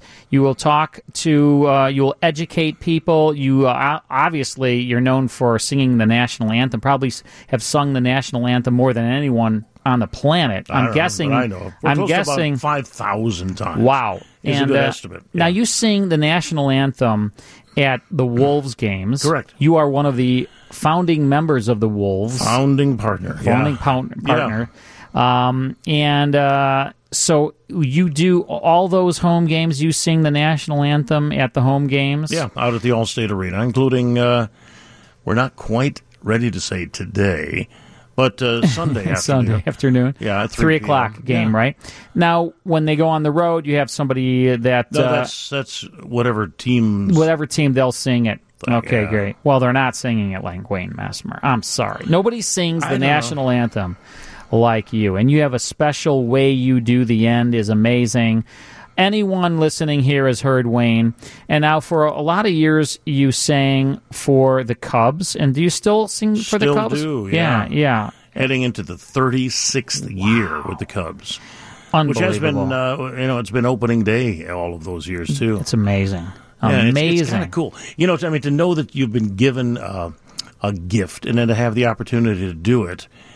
And uh, we were talking about being a couple of Chicago guys. Mhm. Uh, but to bloom where you're planted is a wonderful feeling. Well, yeah, I mean, uh, this is and this is a nice town to be blooming in. I mean, this is a this That's is true. second city right here. Um, and um, you've been around and doing this for a long time, but how we met is because Wayne had a classic radio show and he has a love for these classic radio shows. And I really I really learned a lot about classic radio through you, Wayne, and your show. Well, those were fun times. I mean, I Yeah. was doing what you're doing now, Mhm. you know, um, and get it, but getting to know the shows and uh, getting to really l- like them and like the characters, uh, to know more about them, and uh, you know, entertained by them. I mean, being a singer, I like the variety shows, sure, but uh, the comedies were, were great, and I mean, the Oh, mysteries, the, yeah. you know, the western. Come on. Yeah. You know, the next thing you know, you're going, I, I, I, I'm, I'm not getting out of TV Mm-hmm. what I am out of this. And the No. theater of the mind and Theater all of the of, mind. that, but that's truly what it is. Mhm. And you know, I tell people, well, you know, you weren't around, I wasn't around when these shows first aired, but we were exposed to them. And I think this show, five hours a week on Saturday nights, exposes a lot of people to these shows, and they become fans, and they want to hear these shows. Mm-hmm. Yeah. And our next hour. Our favorite, one of our favorite, the Great Gildersleeve. Then after that, our Miss Brooks, and then Father Knows Best. Wayne Messmer's here. Stick around. Lou's making me hungry there, talking about food. I was hungry when I came in. I was, uh, right away, I'm asking about pizza. but, I you know. have some. I have some treats over here. We'll we'll warm some up when we are playing Gildersleeve in this Ooh. hour. Yay, Leroy! You know, Leroy, I years love ago, Leroy. years ago, I went to one of these, um, and I've talked about this on the air, Wayne. You'll get a kick out of this. I went to one of these reenactments. You know, these friends of old time radio conventions. I Right. believe it was in Ohio, and. Willard Waterman was there, right. and so was Shirley Mitchell. She played Leela Ooh, yeah, yeah. and they did a reenactment and they allowed some of the people to audition and so of course my hand was up you know i wanted to audition and i won the role of leroy so i got to stand next to willard waterman was really tall he was Uh-huh. like a six four guy right and i played leroy, leroy next to willard waterman and shirley mitchell as leela ransom Oh, One of the yeah. highlights of my life I, I can see why. right Well, you actually, because you did step in for a guy who was one of the most talented people on radio. You know, and, and Mm. Walter- I- Walter Tetley. and I Yeah. w- I, believe at the time of this was about thirty six years old. Yes, he was doing this as an adult. Yeah. He was playing Leroy as an adult. Yeah, of course, when he's Julius, Yeah, Julius with, uh, Abruzio is a Phil little, Harris. is a Yeah. little, a little more of a wisecracker. Yeah. And then he was um, Sherman. he was Sherman. Yeah, Oh, he was Sherman on the uh, what was that? Bullwinkle show. Actually, it was the Rocky and Friends. Was it Rocky and Rocky and his Friends? friends, but uh, mostly known as the Bullwinkle Show. Right. Wayne Messmer here with me all the way to 3 o'clock in the morning is my co host tonight, Lisa Wolf on vacation, Gildersleeve coming your way. We have all New Year's shows. Uh, we have a New Year's Eve party show with Gildy, then Our Miss Brooks, and then Father Knows Best. If you want to uh, get a hold of Wayne Messmer, you can do so by going to waynemessmer.com. Now, you came here directly from Wrigley Field offici- uh, officiating a wedding. That would be an accurate statement. Yeah. Yes, I did. So yeah, really nice couple who uh, uh, she attended Illinois Wesleyan University where I went, and um, he and she were engaged in uh, at Wrigley Field. Wow. And so the, the Wesleyan Cubs connection somehow, and uh, she tracked me down, and uh, this was not the first by any means. Right. You've done this a lot. Now, so someone can go to your website, get you to officiate a wedding. You can, you'll do keynote speaking. You have a book. The book is amazing. The Voice of Victory is the book, Wayne That is the Messmer. book. Yeah, Uh, available. that one's at Amazon. Yeah, but go to waynemessmer.com, folks. Check out all the things Wayne's doing. And uh, busy guy, you're a busy guy, so taking time out to come here, I really appreciate it, Wayne. Um, also, you have a radio show every Sunday night on WDCB, which is 90.9 FM. And Wayne invites you in to his lounge. My radio lounge. Radio lounge plays jazz music for you. Yeah, good stuff. I, it's kind of like the uh, I own the room. It's Yeah. cool. Yeah. You know, uh, my Is there piano's- shag carpeting? Real thick Uh, shag? No, no, that's been taken out, but we Okay. do have some love sacks. Ah, is there any uh, lava lamps? Oh, there has to be. Oh yeah, lava there's lamp. Are you incense. kidding me? Little incense going. Oh yeah, incense. And Yeah. then it's I'm it's glad a, you re- repeated that. and and you have like a maybe a like a disco ball or no No, no, no. disco ball. No, I s- but very indirect lighting, and I will tell you the piano. I I may have said this already, but uh, unquestionably always in tune. Yes, and it's not like the NBC chimes earlier. No, this would be like coming into Hef's hangout. Yeah, okay. You know, and you say, I'm there. Hey man, you, you, say wanna, hef and I'm there. uh, I know Daddy Opa, but you want to say, you know, why don't you play? Hey, Who's going to play the piano? Oh, look at that, Errol Garner, cool. Yeah. Oh, whoa, George Shearing. Anybody want to sing? Mel Mel Torme, why don't you sing with George Shearing? Wow, this sounds great. You know? 7 p.m. till 8 p.m. Sunday nights, WDCB. You can hear Wayne's show, um, and it's or even on you know, and it, it streams as well. It streams as well. WDCB dot yeah. org. Hear some great jazz. Yeah. Um, wow, it's great. And uh, make sure you check out the website, waynemessmer.com. All right, in this hour, The Great Gildersleeve, but right now we are going to play our game. Not again. Yeah, again. Guess that song. Two songs we'll give you from 1975, and you're going to win Twilight Zone radio drama CDs. You will get a four CD set of the Twilight Zone, and I'll send them out to you myself. So call us now, 312 981 7200, 312 981 7200, and we'll take caller number four. We're going to play the game right after these words. Oh, do we got the theme? Guess that song. Gotta have the theme. I mean, I'm play- I'm paying Roger a royalty every time this, uh, so might as well play it, I, right? I was not even going to participate if there's no theme. yeah, there's gotta be a theme. Uh, we have we have Jeffrey from Hammond. Uh, how you doing, Jeffrey? Hey, how you doing? I'm good. Uh, You're speaking to Wayne Messmer here. Hi, Jeffrey. Yeah, yeah, hello there. All right, you ready to play the game with us? Well, the best that I'm gonna. Well, you got Wayne as a lifeline, so you're in good hands. I know the answer. So uh, here's the here's the first song.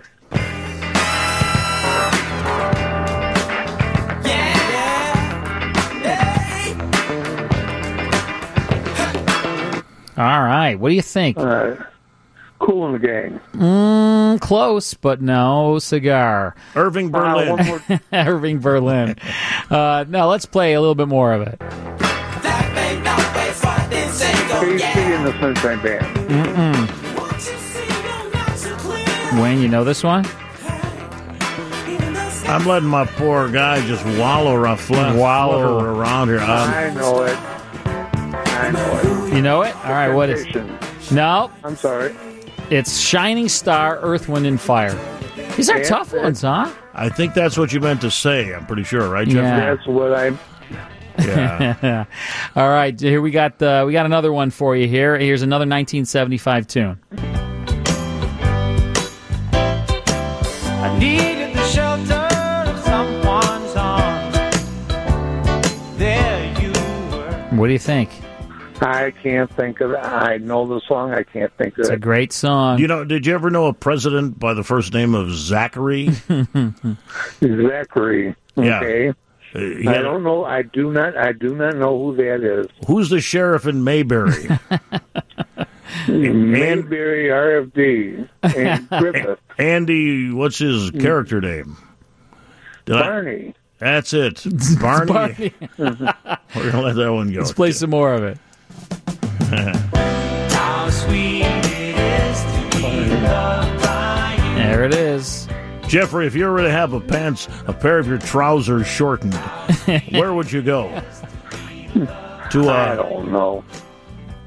Um, maybe a tailor. A Taylor, named James? definitely a Taylor, but spelled a little different than Andy Taylor. Taylor. You got it. Way to go, my friend. You're you're gonna win some Twilight Zone CDs. Jeffrey, thanks for playing the game with us. I appreciate you.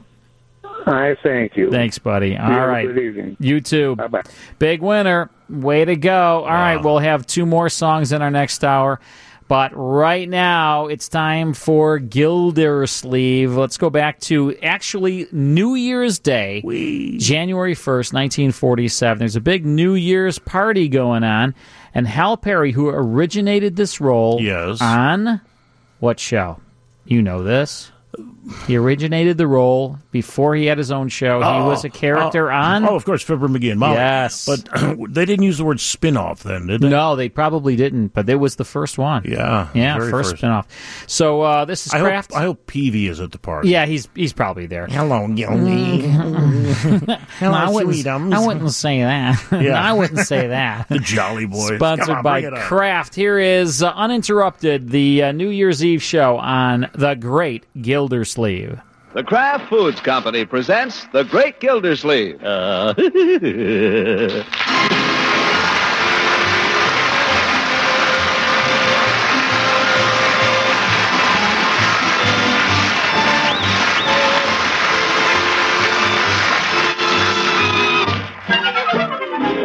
it's The Great Gildersleeve, starring Harold Perry, brought to you by the Kraft Foods Company, makers of parquet margarine and a complete line of famous quality food products.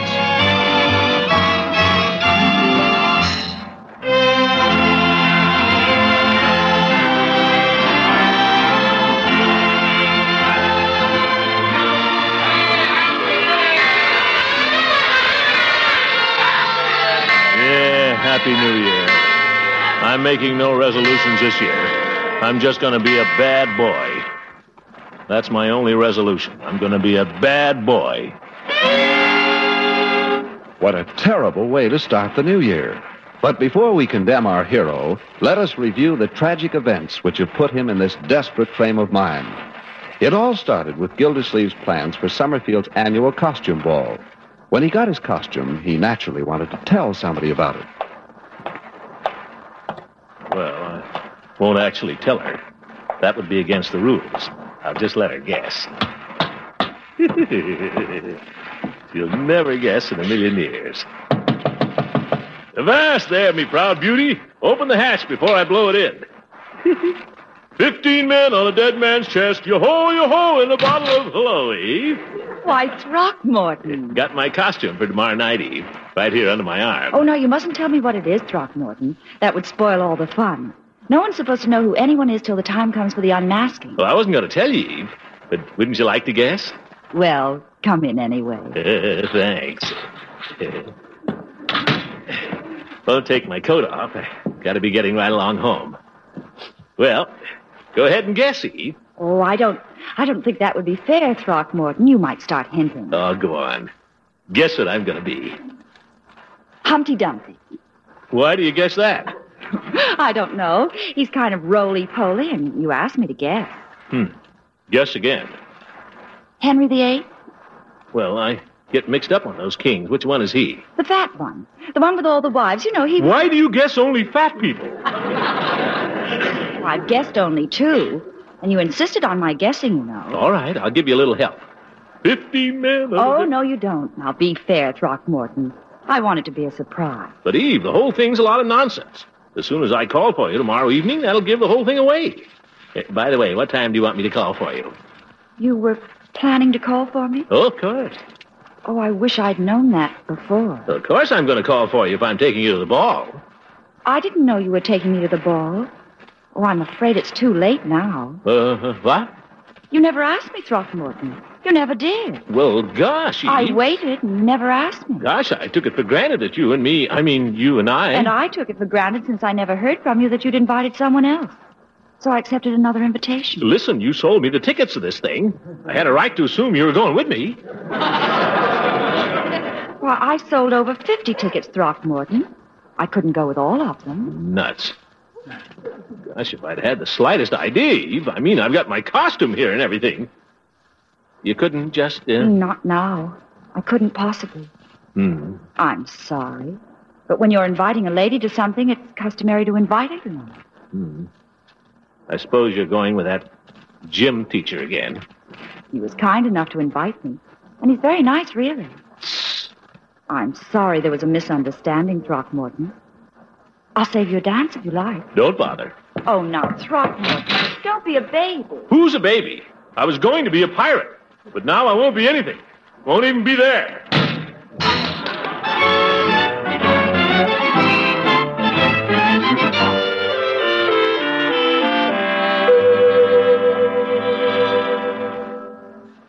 Hello, Miss Fenwick? How'd you guess? I bet you're surprised to hear from me.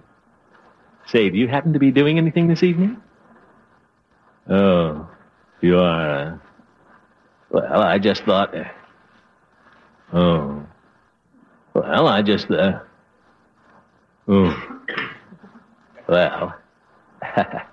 Same to you, Miss Fenwick. Nuts. What's the matter with this town? New Year's Eve and everybody's going someplace.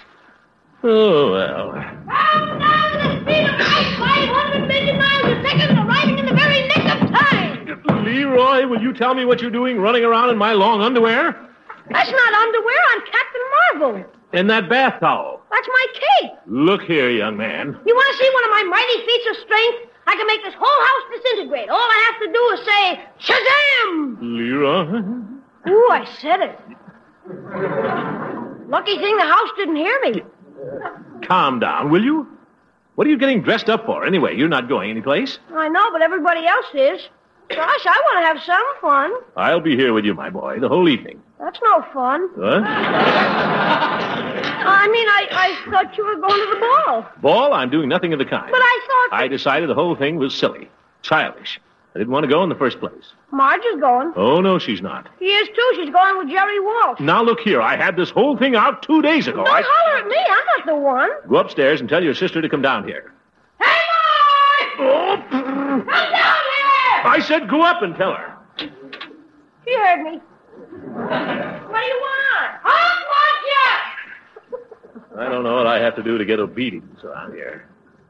Marjorie, what's this I hear? About what? About your planning to go to the ball this evening? With that Walsh boy? Leroy? I didn't say anything.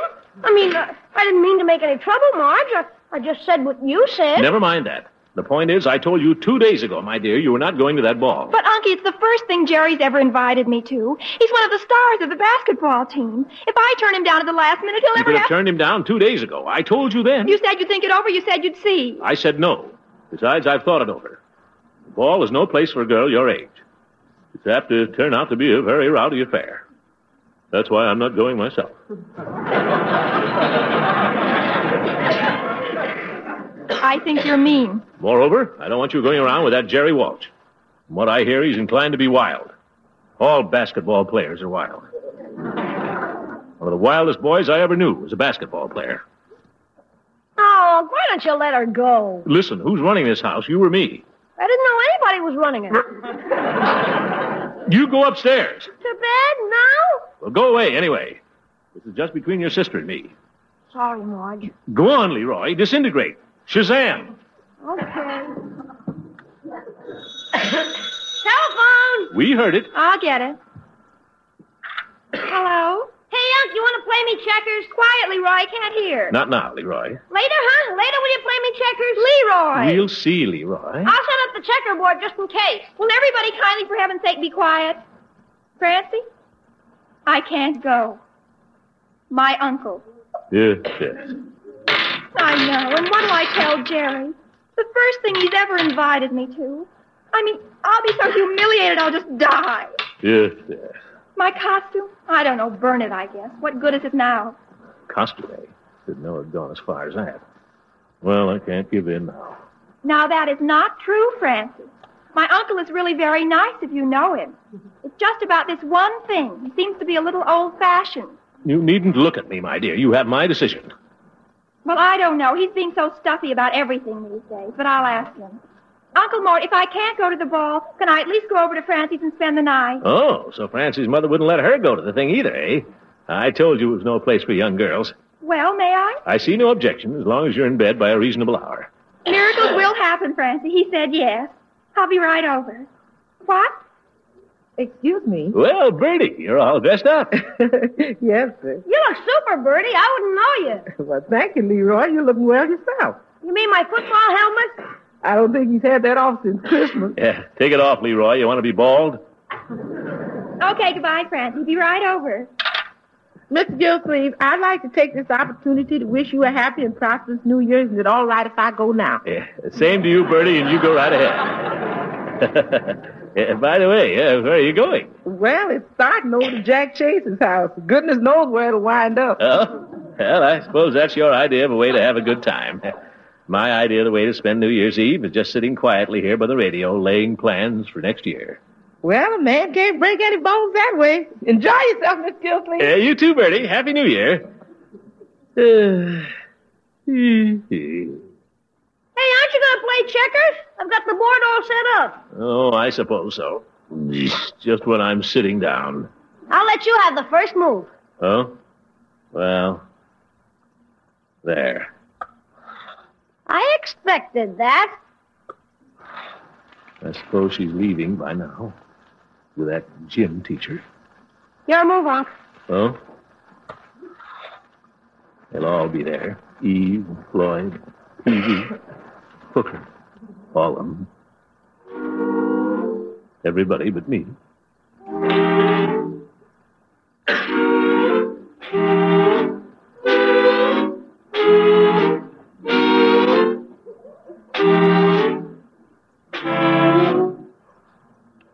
Yours, Unc. What's that?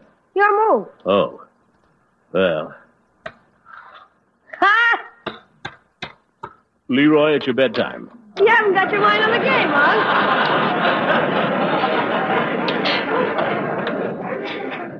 I'll admit I haven't got my mind on the game, but you go to bed anyway. Do I have to? Yes, it's a quarter of eleven. Okay, guys. Good night, Unc. Good night, my boy. Happy New Year. Happy New Year. What's happy about it? Marjorie out, Bertie out, Leroy in bed. Well, suppose I could listen to the radio. I've missed date with Judy, though, and Fibber McGee. Here, all milling about in the street down here below us. As I say, the crowd is uh, milling about in the street here below us, and it is now just about one minute to midnight. The crowd waits, uh, milling about in the street here below us for the new year to come in. But let's listen to them for a moment. Gosh, it's midnight there already. That means it's 11 here. Clock's slow. Well, it's just about time. It's the moment we've all been waiting for here. So now let's see how they're taking the new year in the dear old South. Taking away Atlanta. Atlanta. Yeah, Leela could be there. For your listening pleasure, the music of Matt Copeland and his orchestra coming to you from the glamorous Magnolia Room of the Jefferson House. And now, here's a lovely little lady, one of the guests here.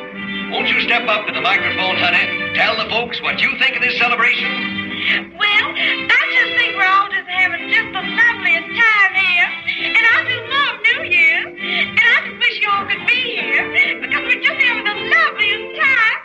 I declare, I think. And there it is. Happy New Year, folks! That girl. She sounded just like Leela. She couldn't have been, though. Leela. How many New Year's Eves have I spent with Leela?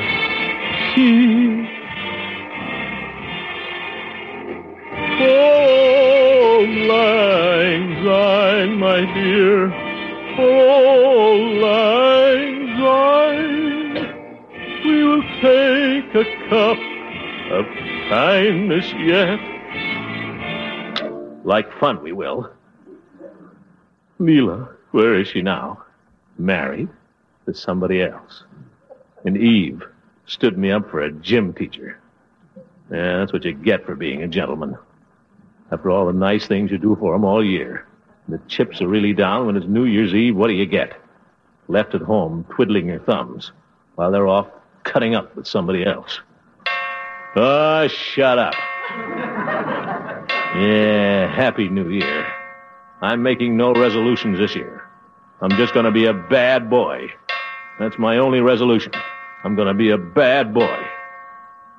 And by George, I'm going to that ball, too. If nobody wants to go with me, all right. I'll be a lone wolf. Yes, sir. I'll get into my pirate suit and I'll go down there, and if anybody thinks I'm fooling, she'll find out.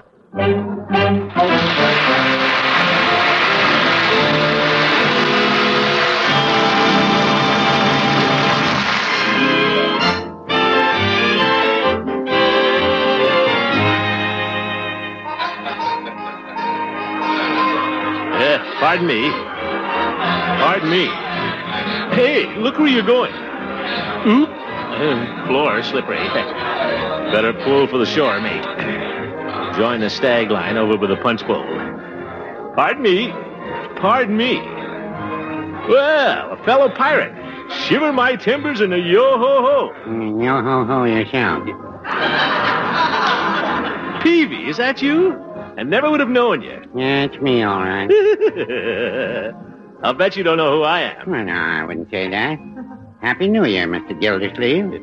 Somebody must have told you. Say, Peavy, I'm looking for the stag line. You know where it is? Sure, this is it right here. You mean you're the stag line? Where's Mrs. Peavy? She's dancing with George Washington. Soon as I can cut him out, we're going home. George Washington? Judge Hooker. There they go now. Oh, hello, dear. Hooker, the old goat, in knee breeches and silk stockings. Well, there's no use standing here moping, Peavy. We're pirates. Let's be pirates. Grab ourselves a couple. Say, how about that lady bareback rider? I noticed her myself. Interesting costume. You said it. Come on, let's grab some girls, Peavy. Uh, you grab one, I'll watch. Huh? Uh, have to wait till the band starts again, anyway. Now what? Ladies and gentlemen, your kind attention, please. Chief Gates. Is that who it is, Peavy? That's right. He's the Grand Marshal. Hmm, Must be going to say something. Your attention, please. It's been called to my attention that some of the gentlemen have been smoking here in the auditorium. Smoking in the auditorium is against the fire regulations. Gentlemen who wish to, wish to smoke will kindly go outside or they can smoke in the boys' locker room in the southwest corner of the building. I thank you. Boo.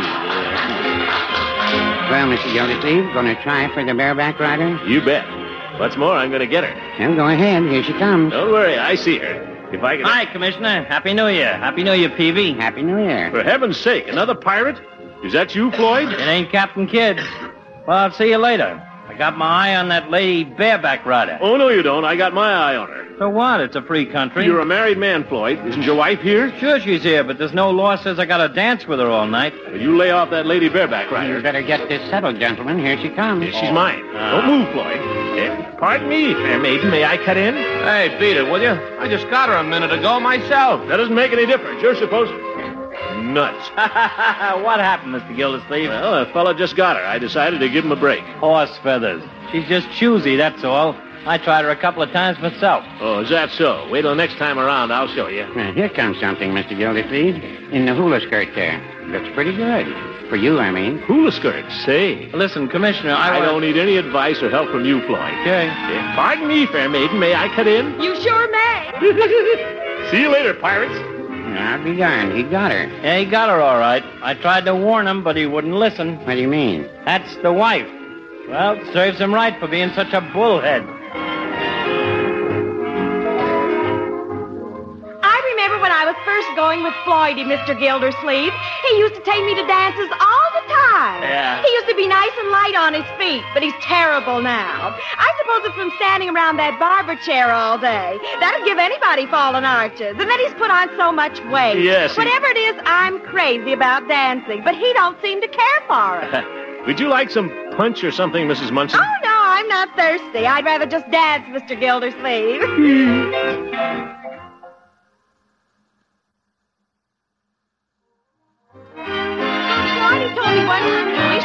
blonde instead of a brunette. So I went and got my hair bleached. You should have heard him holler. You think I look better blonde, Mr. Gildersleeve? I guess so. I mean, not particularly. I mean, hi, Floyd. Hi, Commissioner. Swell party, ain't it? Yeah. It's nice to see Floydie enjoying himself for a change. As long as I'm having a good time, too. Yeah.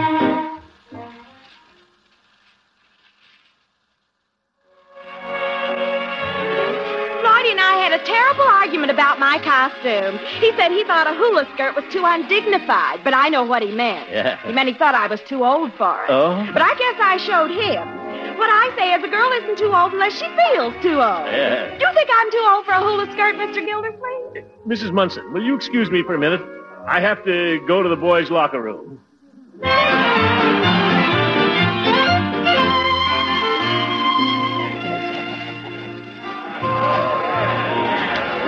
Well, well, well, Gildy, Happy New Year. Why aren't you dancing? I've been dancing, and you know it. Why didn't you cut in on me when I waved at you? that hula skirt didn't fool me. Old Oh, goat. Say, here comes the lady bareback rider. Who is she anyway? I don't know. My impression is she's a little too popular for the likes of us. Us, speak for yourself, Hooker. There's nothing the matter with me. Just watch me. Eh, pardon me, fair maiden. May I cut in? Oh, for Pete's sake, I just got her myself. What of it? You're supposed to let another fellow. I'll report you to the Grand Marshal. He's a friend of mine. Nuts. Yeah, here's one don't look so bad. Pardon me, fair maiden. May I cut in? Throckmorton. Of course you may. Eve, Eve. Gosh, I didn't know it was you. You look wonderful in that, uh, whatever it is. what a nice compliment. It's a fact. Wouldn't have known it was you. I'm supposed to be an Arabian princess. Well, I'm a bold, bad pirate holding you for ransom. Say, uh, how about shaking this fella you're with? We could go over to my place. Oh, I don't think I could do that. Why not? And the chief again, the big show off, stops the music every 10 seconds so he can make a speech. Your attention, please, ladies and gentlemen. In a few moments, we'll have the main event of the evening the gentleman's foot race, followed by the unmasking, the grand march, and supper. A foot race on this floor? The regulations, as agreed on by the Arrangements Committee, are as follows. The ladies will line up at the east end of the auditorium, and the gentlemen at the opposite or west end. Uh, yes, yes. At the signal, the men will race to claim their partners. First come, first served. That is, whoever you catch is your partner for the grand march and for supper, which will follow immediately. I thank you. Uh, shall we dance some more, Eve? If you like. Say, Eve, I've got an idea. Let's have supper together. Tell this gym teacher you promised me the supper dance. But Throckmorton, you just heard the announcement. Everyone is supposed to race for supper partner. Well, we could get around it. We could sneak out right now and come back after the race is over. Why, Throckmorton, that would be cheating. But if you win the race fair and square, I'd love to have supper with you. Race on this floor? Against a professional athlete? Well, if you don't care enough to try. even- me, may I cut in? What the? Oh, him. Oh, hello, Arthur. Thank you so much, Throckmorton. You're welcome. My George, I'd like to show her. And that muscle man, too. Lionel Strongfort. They could figure out a way to win that race. Oh, why don't you look where you're going?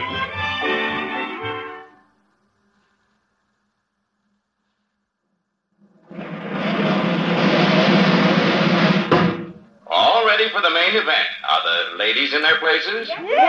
Gentlemen in their places? All right. I'll say one, two, three, and then strike this gong, which has been kindly provided by Chick Miller, our orchestra leader. Ready?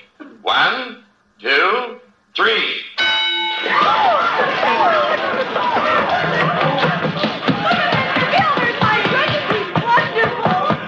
I made it! I choose the lady bareback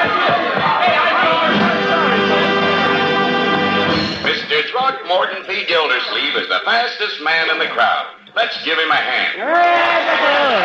It wasn't so much. How in the dickens did you do it, Commissioner? Everybody else was sliding around and falling down. I went outside and put on my rubbers.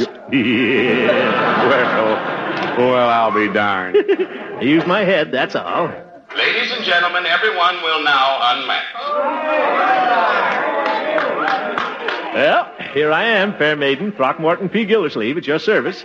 Come on, you have to take yours off, too. He? Marjorie! I forbade you to. That costume, why, it's disgraceful. And now I'm stuck with you for supper. You're stuck. I wanted to eat with Jerry, and now he's got somebody else. By George, I've got a mind to spank you. Happy New Year, Marjorie. Same to you, Miss Goodwin. Oh, I think it was sweet of you to choose Marjorie as your partner, Throckmorton. After all, New Year's Eve is a time for families to be together. Oh, what's the use?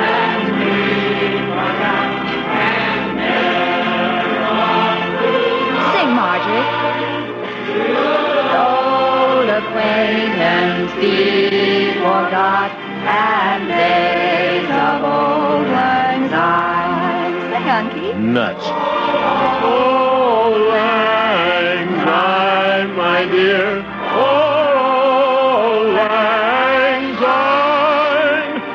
We'll take a cup of kindness yet for days of old lang syne. Darn it, I can't even manage to be a bad boy.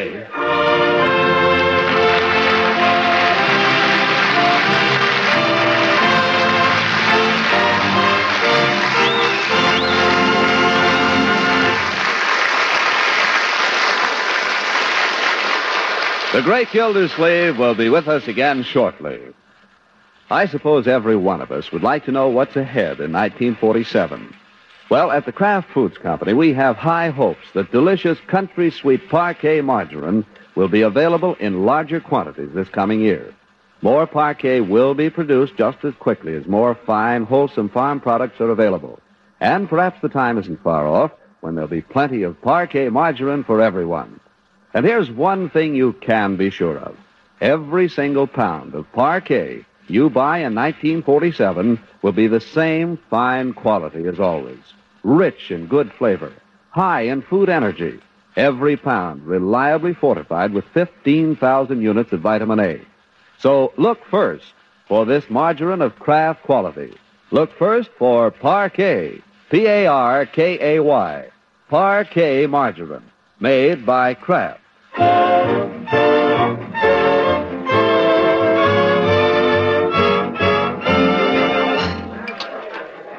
Hee hee. Pass the cinnamon rolls, will you, Marjorie? Uncle, you've had four. I don't care. I don't feel good. I need nourishment. For heaven's sake, can't the chief even let us eat in peace? Ladies and gentlemen, your attention, please. The committee of judges have asked me to announce the name of the lady they have chosen as queen of the masked ball. I'm happy to announce that Her Majesty is Miss Marjorie Gildersleeve Forrester. She's my niece. She's my niece, do you hear? By George, Gildersleeve blood will tell.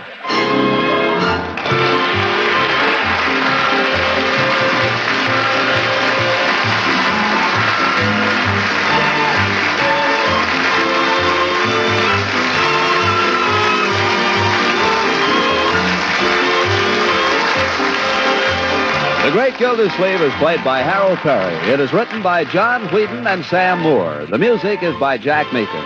Included in the cast are Walter Tetley as Leroy, Louise Erickson as Marjorie, and Lillian Randolph as Bertie. Judge Hooker is Earl Ross, and Dick LeGrand is Mr. Peavy. This is John Lang saying goodnight for the Kraft Foods Company and inviting you to listen in again next Wednesday for the further adventures of the Great Gildersleeve. Good night. Happy New Year. See you in Memphis next week.